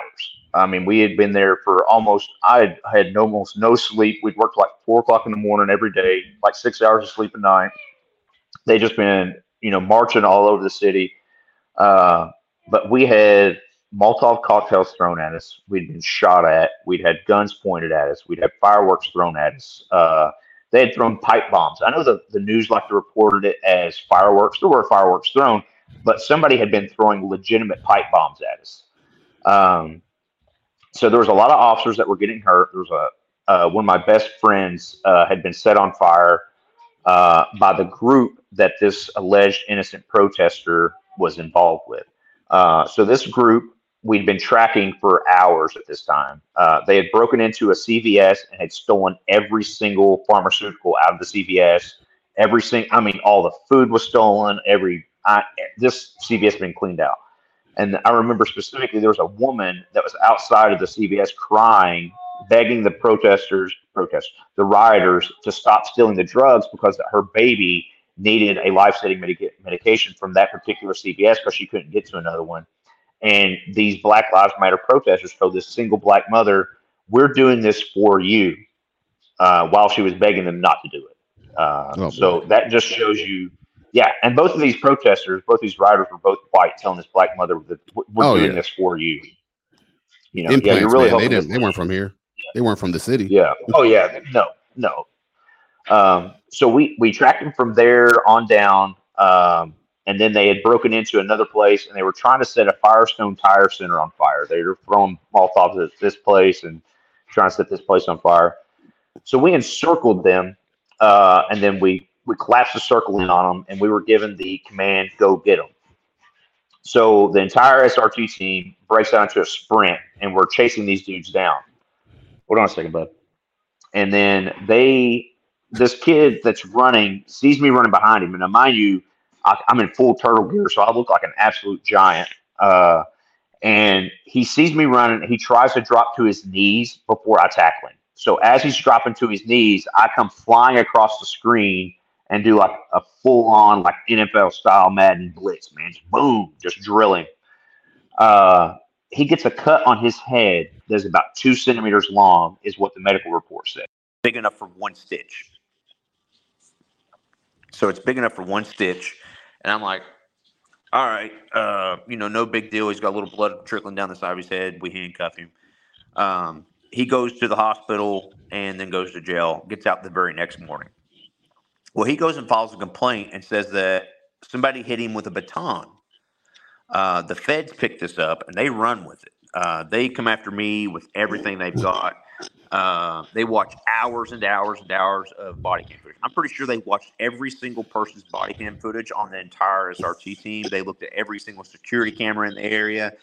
they can't find a single clip of me hitting this guy in the head with a baton. All the only thing they have is my body streaking across somebody's body cam footage from another angle. And because I had my baton in my hand, they claimed that I hit him as I tackled him. And I'm like, even if I did hit him while I was tackling, I did not intentionally strike this man in the head with a baton. I'm six foot four, and at the time I was at my biggest I'd ever been. I was six foot four, 230 pounds, professional MMA fighter. And you want to say that I hit this kid in the head with a 36 inch hickory stick and didn't scatter his brains across the asphalt? That he just got a two centimeter cut with no no skull fracture, no nothing, no concussion, and he he walked away from that there, you know, un, still conscious, like he never lost consciousness. Um, so they knew they had no case with with what they had. So they compelled me into a or coerced me into a plea deal. They're like, if you don't plead to this and take the time that we're offering you, which was four years, uh, we are going to relitigate and rehash every single use of force complaint you've ever had. And we're going to drag you through the mud to the point to where not a single jury in this country will ever find you not guilty each case would have carried, or each count would have carried 10 years. So I was looking at like 270 years in prison if I was convicted on all 27 counts. So what made Yeah. the FBI get involved in this case, man? Because there was so much going Uh, on in the city at point in time. I think, in my opinion, uh, now I can never prove this, obviously. My opinion, they were looking for someone to make an example of, and because of my reputation, they had their guy. Uh, they're like, we can make a case against this guy. Nobody's going to believe that he didn't do this, and we can save face uh, by charging him, convicting him, and it's going to help quell these riots because they will feel like we're doing something. So a perfect set of circumstances, me being a highly proactive officer with a, uh history of use of force, they could make that case in the court of public opinion and get the conviction before it ever went to trial. Man. So- At this point in time, how, what was LMPD's command? How were they being towards you during this? Man, so no one called me, no one contacted me, no one offered me any support. And this is for the FOP too, man. Like nobody was offering me any help. Like I mean, nobody was giving me a guiding hand. Uh, they And you were still employed by them, correct? Do what? Oh And yeah, you I were was still still employed. I was them. employed for almost a year. So I was served. I was uh, on desk duty for almost a year before I was finally even indicted. So, um, but once I was indicted, they were going to fire me. I caught wind of that and went and resigned. Um, but yeah, man, nobody was giving me any help. Um, like nobody was helping me through this. Nothing.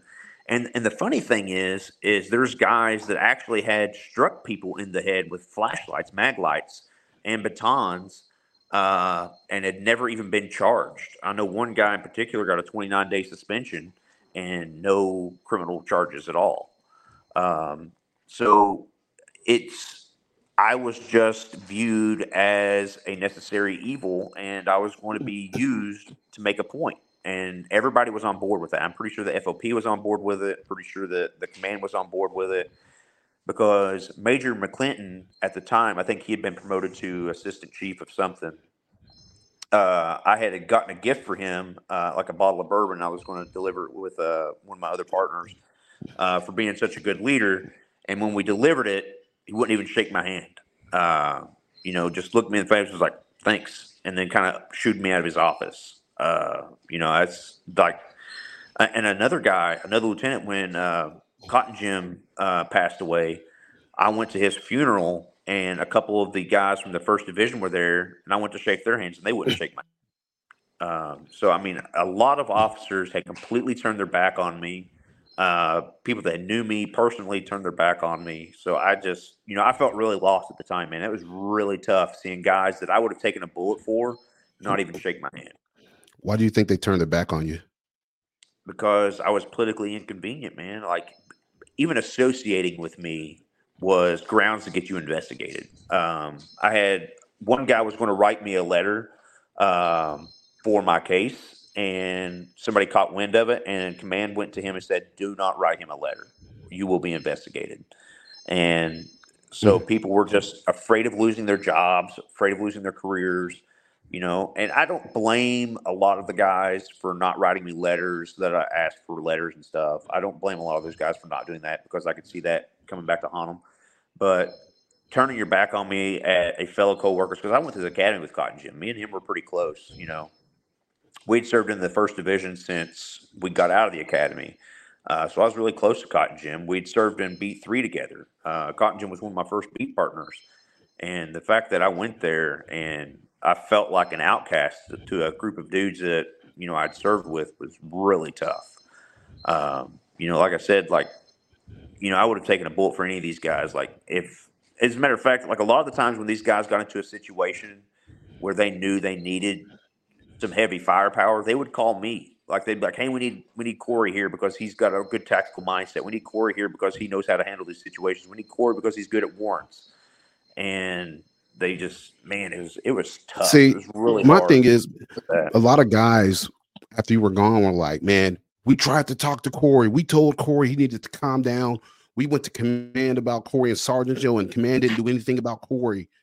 Man, so when when I'm telling you this, what comes to your mind when you're hearing this all these years later that these guys were like, man, we knew Cory was a liability. He was just a loose cannon, and the command did nothing about him. They just let him stay on the street, and he was a danger to the city.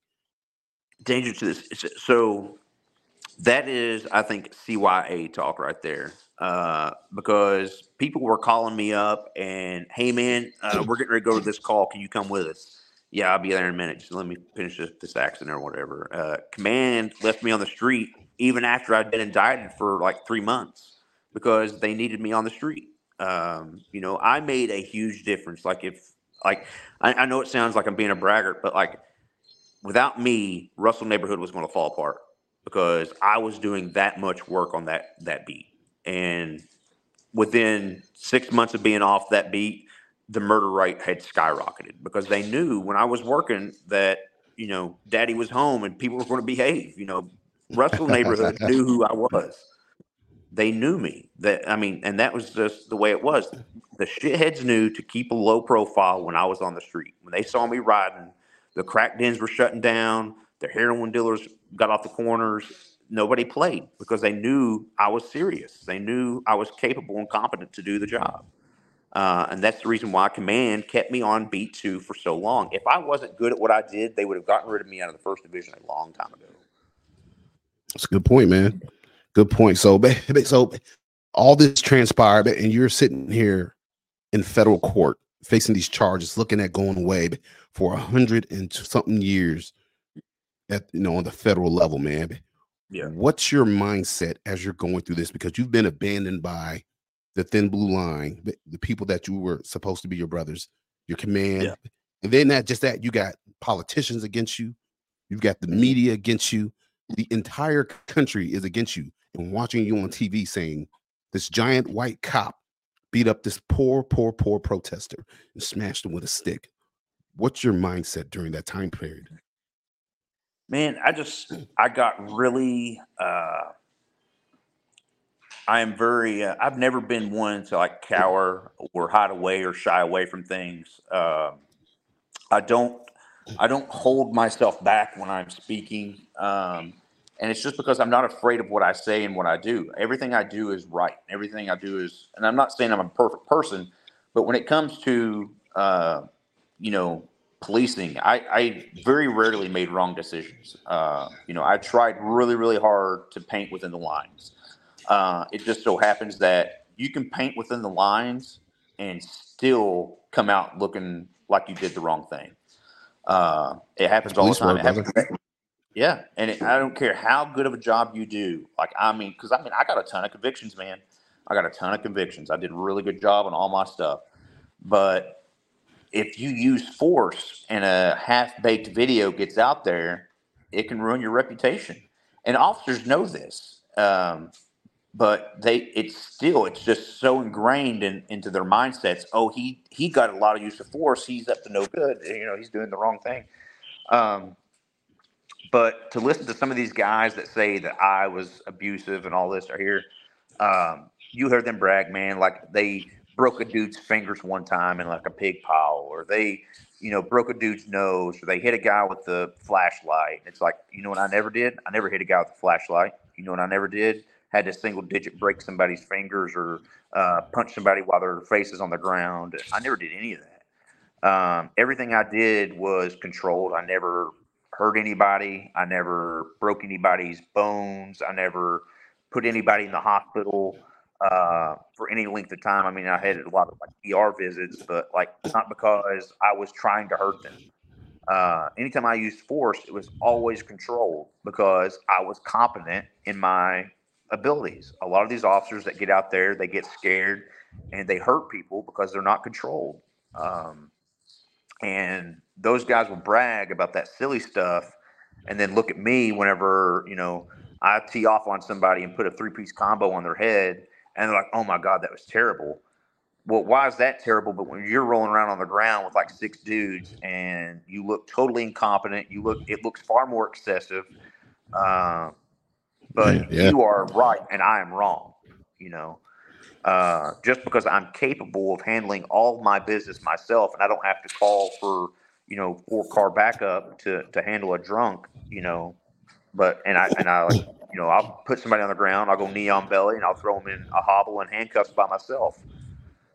And I'm not I'm not saying that there to brag. I'm saying that there because me being able to do that by myself gave everybody the perception that I was like this like loose cannon because I didn't need because I was capable of doing these things on my own.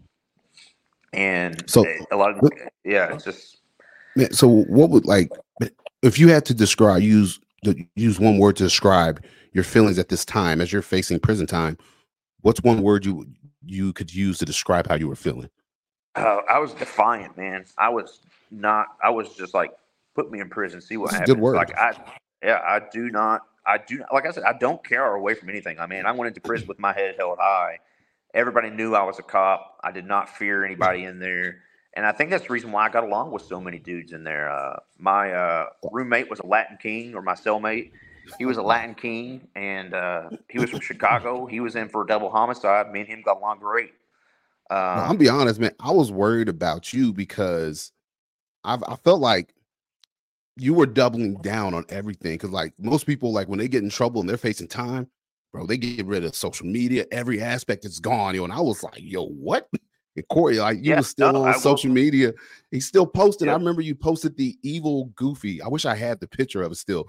There was a Yeah. Facebook post you made. It was like the evil goofy, and the next Yeah. it it said 2020 riots. I would do it again. And in my mind, Yeah. I'm like, Cory, no, like no, like what are you doing, bro? What are you doing? And then uh, there was an incident that popped off between you and a couple officers on social media, and it yeah, started was making I rounds. been. Yeah, this is after Sentence. I had been banned. Like I had been banned, and people were still feeding me information from this uh, Facebook group, and they were talking mad shit about me, dude. Just like crazy stuff. Like, and so I messaged them directly. I was like, "Hey, man, if you don't keep my name out of your mouth, I'm gonna I'm gonna find you." I was Oh, I "I'll remember the a reason." comment. He said, "I was like, I I'll, see, I said, I'm gonna, I'm gonna see your bitch ass when I get out, motherfucker." I was like, "Oh, yeah, I- what was because the, I, what, I I don't remember the the guy's name. Oh, nothing. They I remember the didn't say a guy's word. names. It was, I Huh? remember the names, bro. I remember the names, yo. They, yo, and I was just like, because I was like me. I'm. I tell people it ain't my drama, it ain't my problem.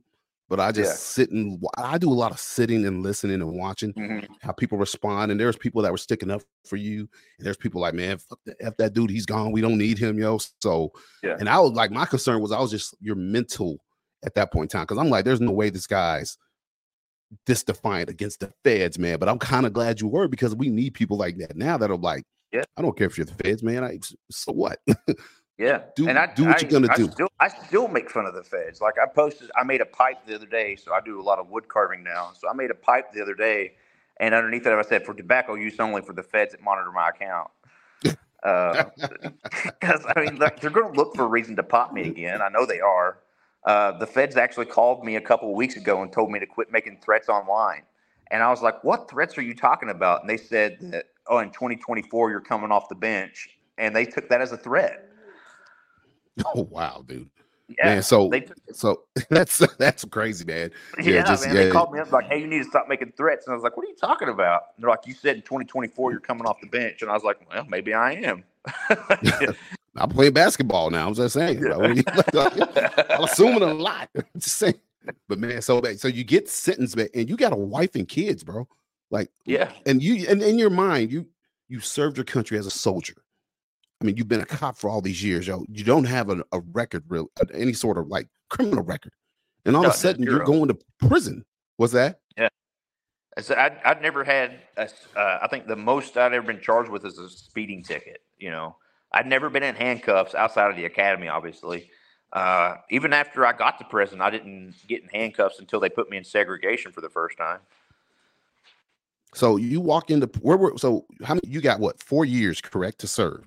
No, I got two your- years and two years. I got two years in, and I got two years probation. I'm on probation right now, but four years total. So if I screw up, I'll go back for another two years. But uh, I don't have to worry about that. They unless something wild happens, you know.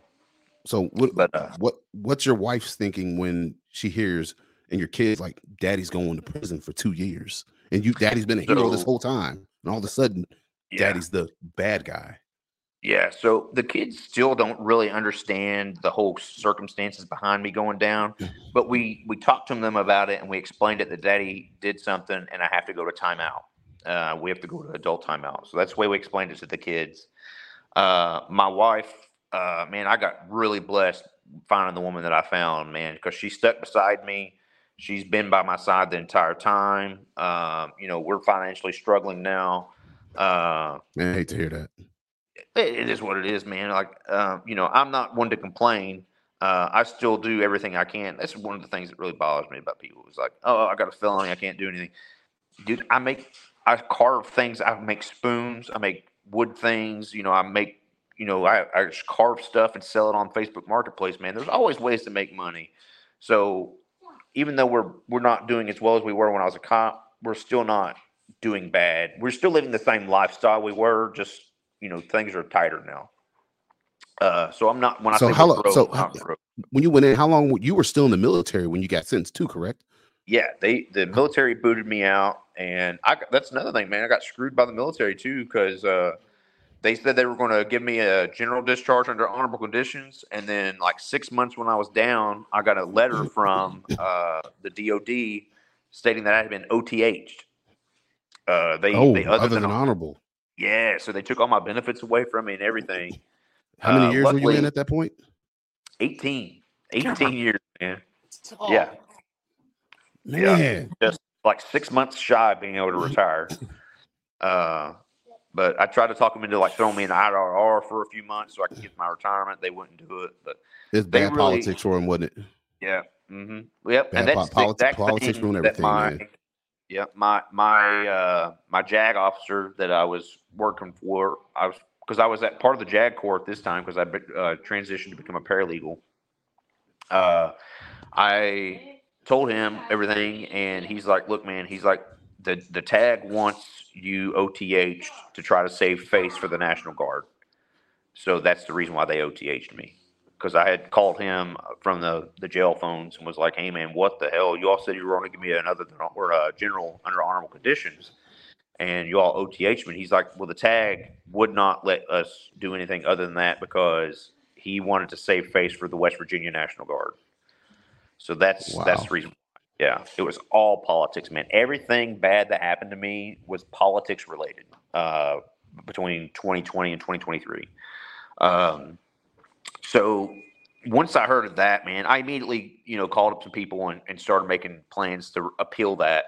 Uh, so it's already been appealed, and I'm I'm back to good with my benefits and everything. I got all that back. I'm back to uh, general. Oh, under for the military? Yeah. Yeah, Oh, so you, process. So you'll be able to uh, get your retirement? No, not my retirement. That's No, gone just- forever. okay. yeah, but okay. my VA It's the VA. Okay. Yeah, got all that back. Um, so it's been a, it was a little bit of a battle, but it wasn't that big of a deal. Just a lot of bureaucratic paperwork. Got that covered, man. But uh, Wow. yeah, dude, they the military was playing the same politics game, dude. Like, hey, uh, media has portrayed this guy as an evil person. We're going to separate ourselves from him and be like, hey, look what we did. We cut ourselves off from him. Uh, so we don't have to deal with that anymore. It was whatever they could do. Everything is about perception, man. It's all about. Don't matter what the truth is. Perception Yep. is reality in this thing. In this thing of Yep. life, brother. So you walk into prison. What's it like, bro? Like, because we all hear the stories of if you're a cop Yeah. going to prison, you're gonna die. They're gonna kill you, and man, dude, I, that's the way I had it in my mind. The the guys that walked that took me to like when I got to prison, the guys that were walking me into the back to get all my medical stuff because you have to go through this whole screening process. They were like, "Hey man, you got to stay away from the white guys, the Aryan Brotherhood. They're going to stab you up and all this." And I was like, "Oh Jesus Christ!" I was like, "Here we go." And they're like, "We can put you in administrative administrative segregation for your sentence." And I was like, "No, I'm not doing that. That ain't me." So I opted to hit the yard. Uh, I was out for maybe three days. I had this like they gave me this little backstory as like a plan, but they, dude, their cell phones in prison. Like everybody has a cell phone in prison. Uh, they get smuggled in constantly. So somebody Who Googled me. Yep. Somebody Googled me, and the next thing I know, everybody knows who I am. And they're like. "You're the police." Phone, phone smell funny. Yeah, what's this phone speak for? You got bad breath. but uh, yeah, man, they they all knew who I was within days, and then I just owned it. Like you know, I, I tried to hide it for a minute, and then like when everybody found out, I was like, "Yeah, I'm the police." I was like, "What are you gonna do about it?"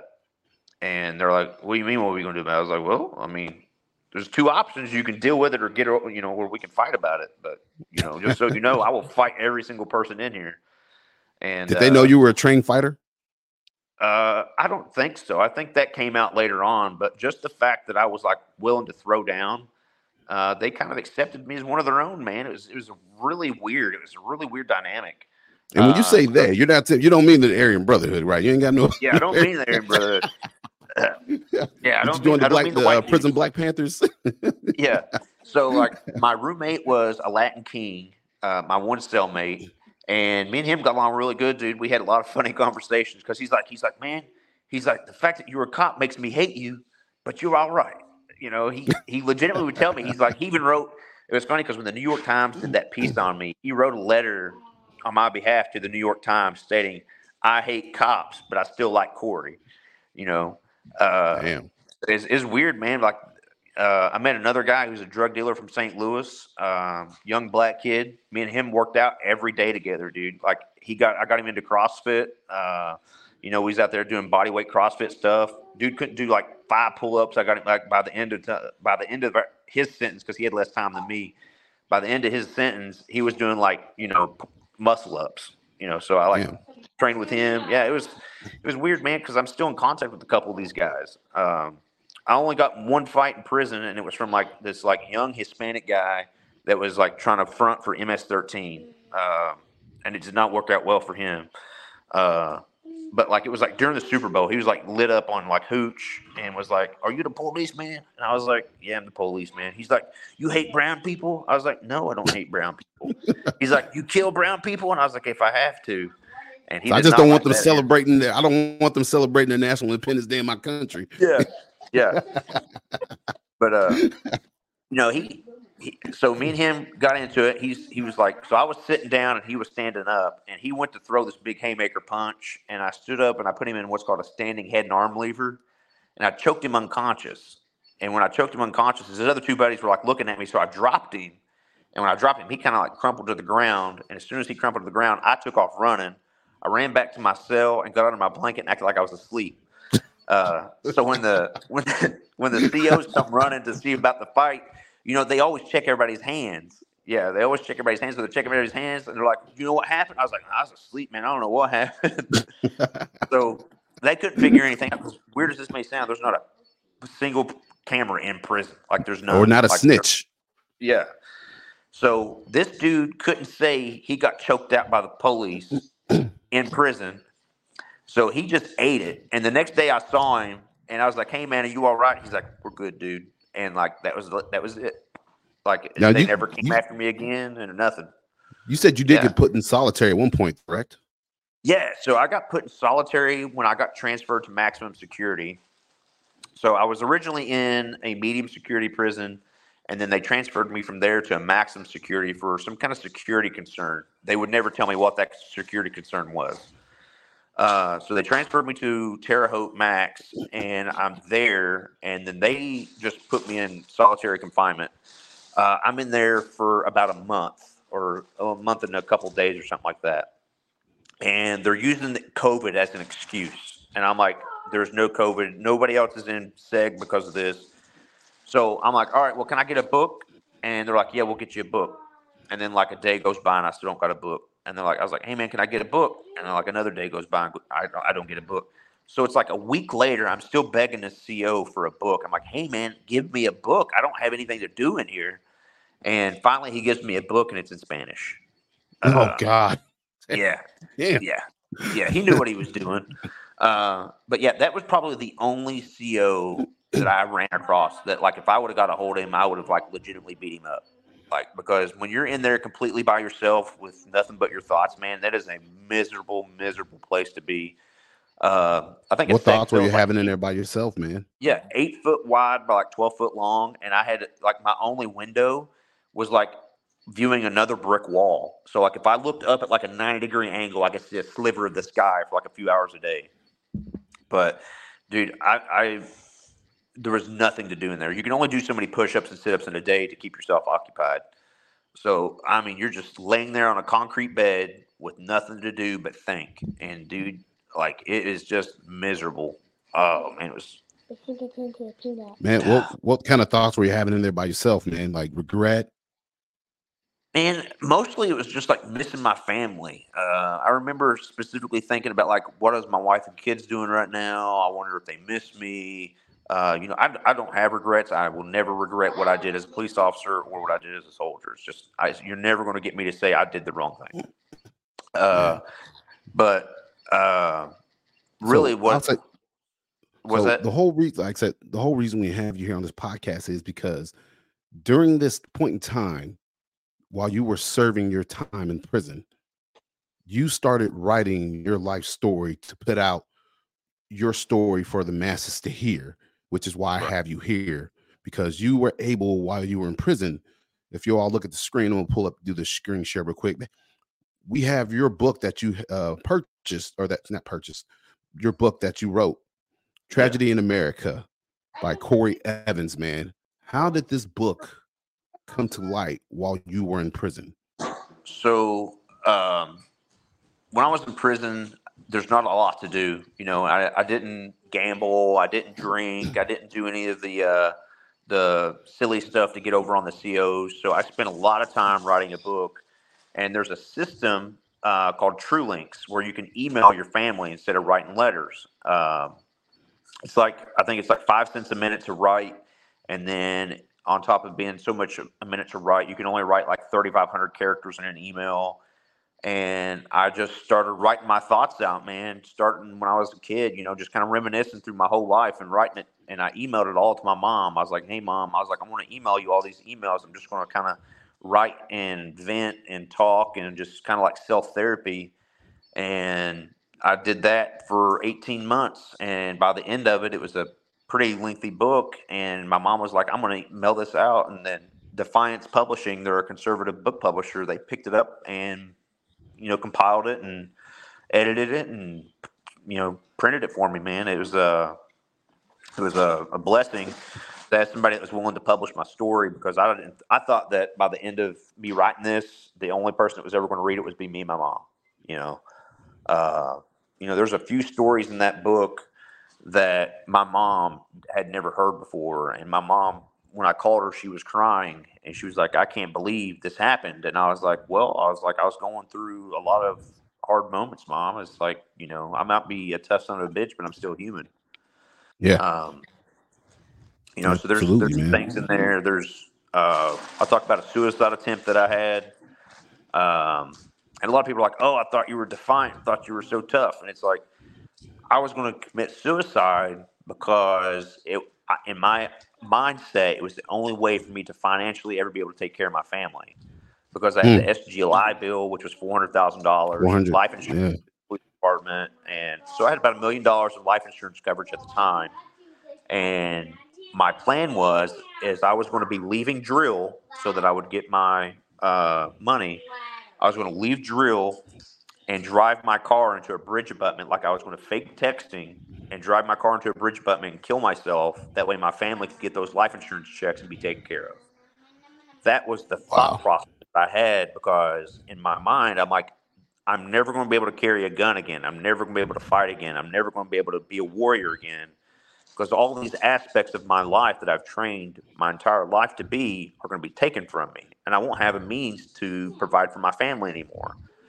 So my idea was commit suicide, make it look like an accident, and get my family paid. And uh, Man.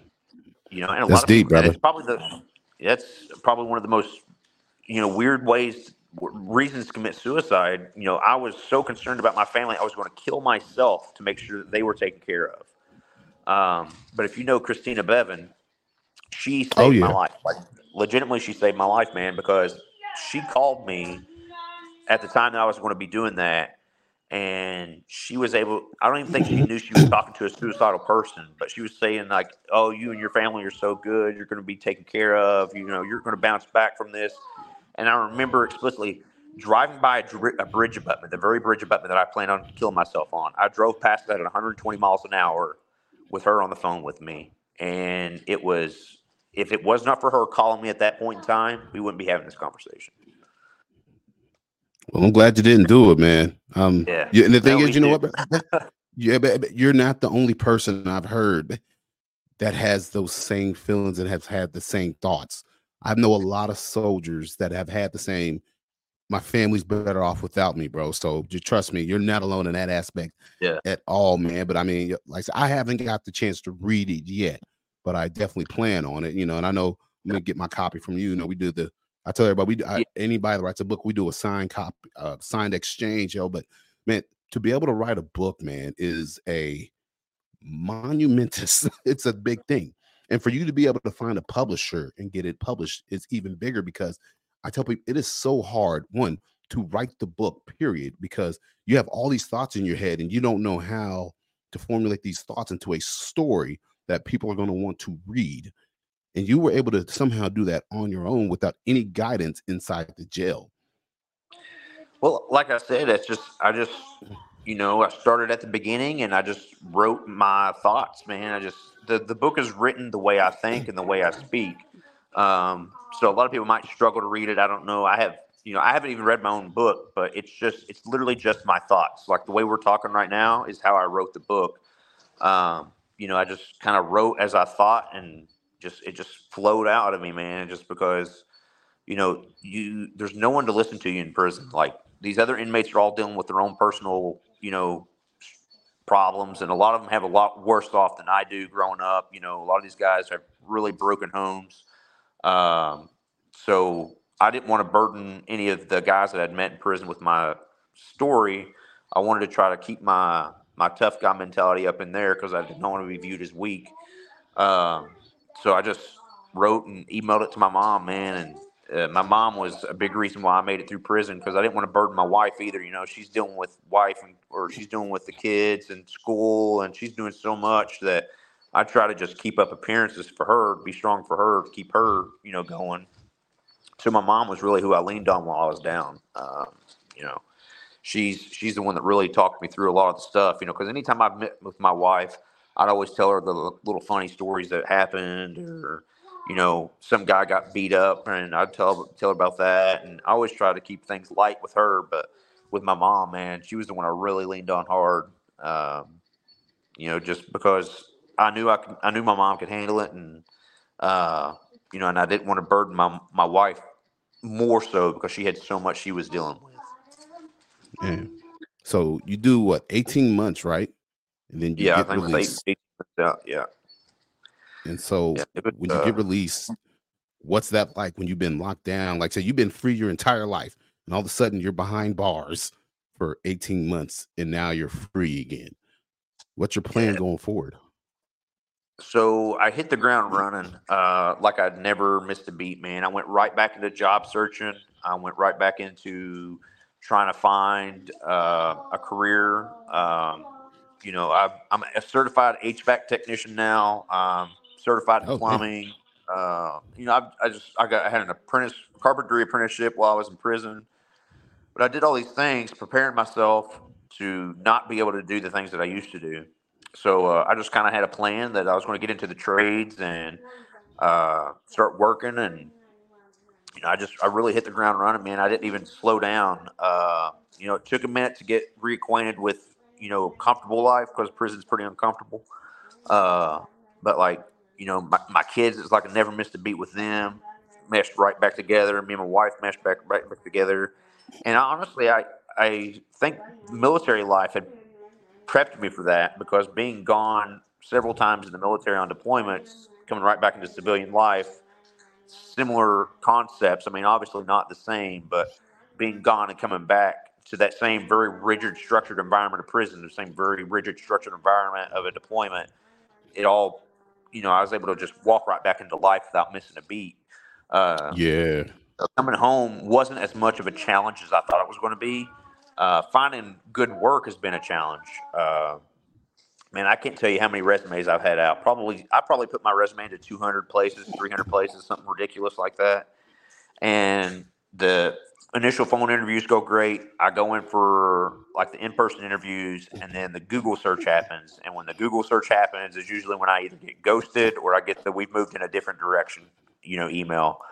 Uh, so it's been really hard to find like good, well-paying employment. I've had a couple of jobs here and there that were like low, low paying or uh, kind of temporary. I was a paralegal for a little bit. I did bankruptcy paralegal work. I remember that. Yeah. Yeah. Cause I, I remember Yeah. I met you downtown Yeah, your little, your little And, office, uh, man.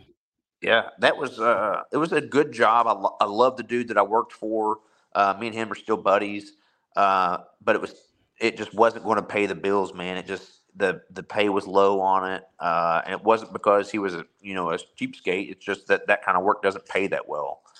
Um, so I left that there and got into a maintenance position at a mobile home park and got really good at the mobile home stuff, where I was able to build. Uh, you know, recondition mobile homes and refurb them and stuff. Uh, and then I recently left that to take a job at another company.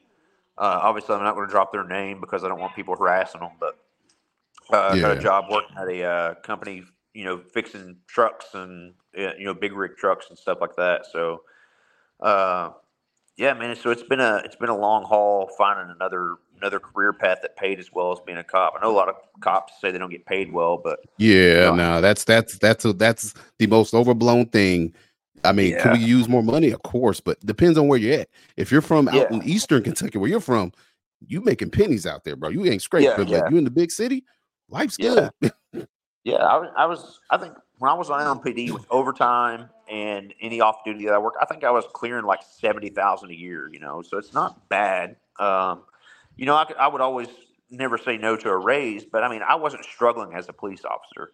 You know, and now that I'm making like twenty two dollars an hour, you know, uh, rehanging sewer lines. You know, I, I I realized how good policing I really had it because as a police officer, Oh yeah, uh, you got a lot of dudes that are like, "Oh, I'm a police officer. I'm this and that." It's like, but you really don't do anything. You hang out at Thornton's, you drink your soda pop, you eat your donut. You know, it's like you ain't you ain't working, bro. Come on now. yes, that's what. You know, no there's there's dudes out there. my that- man. yeah, there's a lot of dudes out there that don't make that don't earn the paycheck. That's for sure. I tell people But, all uh, the time, no. man. I was like. I tell people I couldn't do your job. I'm like, if only you knew the truth. Yeah, like, like, there's way Yeah. worse ways to make money. Trust me. yeah, yeah. Being a cop, man, it's like, and I love being a cop, dude. It was like a hobby for me. It wasn't just a job; it was like a hobby. I love being a cop, dude. But at the same time, looking back, I should have been that guy. I should have been that slug, you know, because I would still be a cop if I was lazy. Nah, bro, that ain't who you are, man. That Yeah, ain't who you are, dude. Nah, that ain't who you are. That nah. I couldn't see you as a slug, my dude. Not not the least bit. so uh, how's your let me, so we're gonna get ready to close the show. I got three questions I kind of want to ask you. So Sure. after all this, has your viewing of policing and service changed after all this you've endured? No, man, I'm still a huge supporter of the blue. I understand why a lot of guys turn their back on me. I understand the knee jerk reactions. Uh, you know, I still, I even understand why a lot of guys turn their back on me. Uh, just because of the political environment, being a, being a cop is like being in politics, man. because all it takes is one thing that you say, and your career can be over with. Uh, so I understand why a lot of guys did it. Now I am much more uh, uh, discerning when I offer my support to police officers. You know, I'm not going to uh, I'm not going to support every cop the same. Uh, I'm very discerning. Yeah. So if you're that guy that's up there busting your ass, taking down dope, taking down guns, doing the right thing, then I'm like, I got your back, brother. But if you're the dude that's like there for his paycheck and is going home, I got nothing for you because you're giving, you're doing everything that I'm against as a police officer. To me, every police officer should have been just like me. We should have all been out there busting our ass because I guarantee you, if everybody worked as hard as I did, then Louisville would be the safest city in the country. But the, like I, I remember, it was a stat that I think George Rodman told said this a long time ago. There's like one percent of police officers do ninety percent of the work. Oh yeah. You know, uh, I'll push back true. on that a little bit, bec- only on one part, because I feel like you have different. It's like a puzzle, like a car. You got guys that are the wheels. You got guys that are the you know the steering wheel, that are the seats. Everything kind of comes together. You need all those different personalities to kind of work together. You need the guy that can talk. You need the guy that can be able to bust ass. But at the same time, even if we were all working like that, the problem is it's not us because we do the job but the systems we have in this country, the political or the uh, court system, has failed this country and has failed the citizens over and over again. So Oh, yeah, regardless of how much dope we're catching, man, it's kind of like, what's it all for if we're doing it, but the courts aren't? There's no punishments to be had. Yeah. It's kind of all for So- nothing, unfortunately. funny story. Uh, LMPD just recently posted a photo of a guy that they arrested for homicide. Uh, not even like six months ago, I got a call after I got out of prison that they were going to drop the criminal case against this guy because he fled to Mississippi, uh, came back, and uh, they dropped the charges against me because I was in prison, right? So they dropped his charges. They dropped his charges six months later. He's, uh, posted uh, wanted for a homicide. So because they let this guy go because of my case, he ends up committing a murder. So if they would have done their job and put this guy in prison like they should have, he would there would be someone else would have their life still. As a an example of that. Uh, and Jamarcus Glover, same thing. I arrested Oh, yeah. Jamarcus Glover. Like, yeah, I arrested him like six times, dude. I, I nailed this guy to the wall like six times, like perfect cases, and they kept letting him go. Like they give him drug treatment. You can't give a drug dealer drug treatment. All you're doing is giving him a clientele base. Um, so it was it was so weird to me that the fact that he is out and got busted again, dude, got caught again, again. and they and they gave him bail again, bro. I'm like, y'all are the stupidest people I've ever met. And so that kind of leads me to my second question. Have you lost faith in America and the systems we have in place here in this country? I not not the systems. The systems work. It's the people operating the systems that are failing us. It's not the systems itself. America's still the greatest country on earth. We still have the best governing system on the planet. The problem is, is we have elected a group of eunuchs to lead us. That is the problem. I have no faith in the people and the leadership. I have no faith in the leadership of Louisville, no faith in the leadership of LMPD, no faith in the leadership of the federal government to me, it all needs to be ripped out by the root and replaced. Um, I you just need strong people to lead, man, and we we are we are electing people that make us feel good, not people to do the job. yeah, people that were never meant to be leaders, people that couldn't even get a job outside of Correct. politics, man. So Exactly. my last question to you is what's your hope for the country? What's your hope for America going forward at, at this current time we're in, man? man i my my hope is is the next generation is coming up. My youngest sister and my boys uh, this generation i'm hoping that they can be led down the right path to fix the mistakes that my generation and the generation before have created. We've created so many problems for ourselves and for the future generations and i'm really hoping that some corrections can be made and that they can really pull us up by the bootstraps and get us going again just like uh, the the Great Depression guys. What do they call them? The silent generation. The guys that fought World War One, fought World War Two, and dealt with the Great Depression. Uh, that's kind of the same situation we're in now, man. Uh, and that that generation saved the world. I'm hoping that this next generation can do it because we have screwed it up.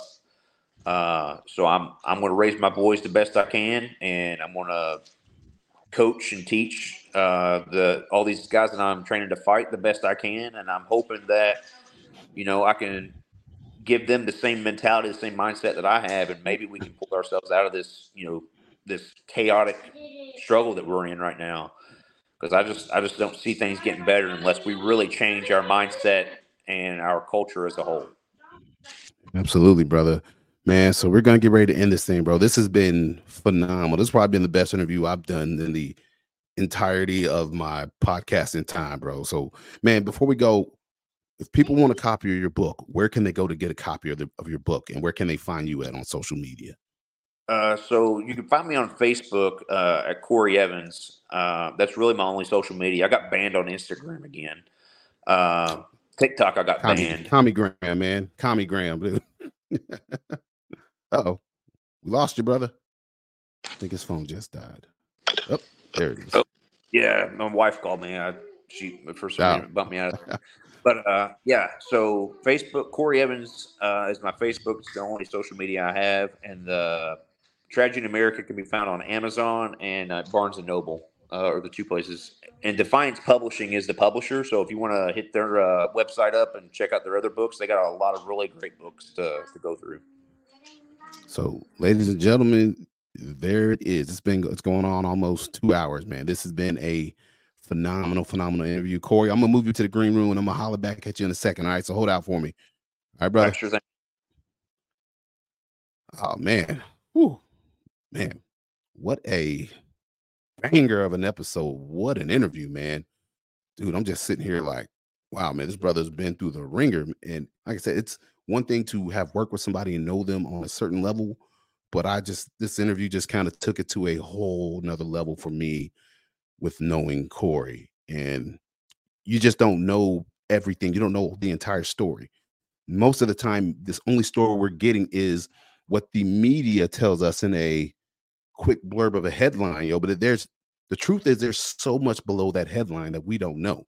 And we have to take everything we hear in the media and on the news and on social media with a grain of salt because people have agendas that they are trying to fulfill. Everybody's got an agenda. I've got everybody's got an agenda, whether it's good or bad, but the only thing that the agenda should be after is the truth. And so now we have here, we have Cory's side of the story. And I hope that you all tune in and share this podcast, put it out there because Cory's only one guy that has been come as he calls himself a political prisoner. There have been many officers across this country who went to go work a shift doing their job. And the next thing you know, they're facing life in prison and their entire career is ruined because everything in this country now falls on politics and the perspective of those looking. And it might not be real, but that's because the media is so down and dirty with this and they're all for pushing their little agendas against to us, man. And I gotta tell people, turning us against each other. Like I said, they tried to tell that say that Cory was racist, and I'm like, I know racist people. Cory ain't racist. It's crazy. That's why I tell people you have to unplug from social media and the, the news. You have to actually go sit down and talk with people, get to know people. Don't just read the headline and assume from the headline. And can trust me, I'm guilty of that too. I read headlines and I hear rumors sometime and I automatically might jump to conclusions, but I have to remind myself that, you know what, maybe I should go talk to this person. So if you're still out there and you're listening and you still have an opinion about the former officer Cory Evans, you still think he's a scumbag or you think he's this guy that just like to beat up on people, go get the book, Tragedy in America, and read his story from his perspective yourself. Because it's good to have a different perspective because our perspective is not the only perspective that we have in this life. Man, life is multidimensional, man. I mean, there's so many different ways to see things. And maybe the way we're seeing things isn't right and isn't correct. So do my man a favor, go follow him on Facebook. I'm talking about him about to him about getting back on Instagram to promote that book uh, because that's like literally that's the best way to do it, man. But definitely share this podcast, please. Share, share, share, share, share away. All right. So, man, I'm gonna go ahead ready, getting ready to close this up, man. Thank you all for tuning into the I Am Pitts podcast, man. This has been, like I said, a banger, absolute banger, going on two hours, man. So tell your mom, tell your daddy, tell your friends, tell everybody about the podcast. Be sure to leave me a review if you can, five stars. Holla at your boy. Like I said, we're back in the saddle for 2024, and I got a bunch more interviews coming up and a bunch more shows, man. So thank you all for tuning in. Hey, I love and appreciate each and every one of you. Thank you, thank you, thank you so much. The reason I keep doing this show is because of you all. And I appreciate you all. And I don't want you to think that I take you for granted at all. Ladies and gentlemen, I love y'all. And I will see y'all on the next one.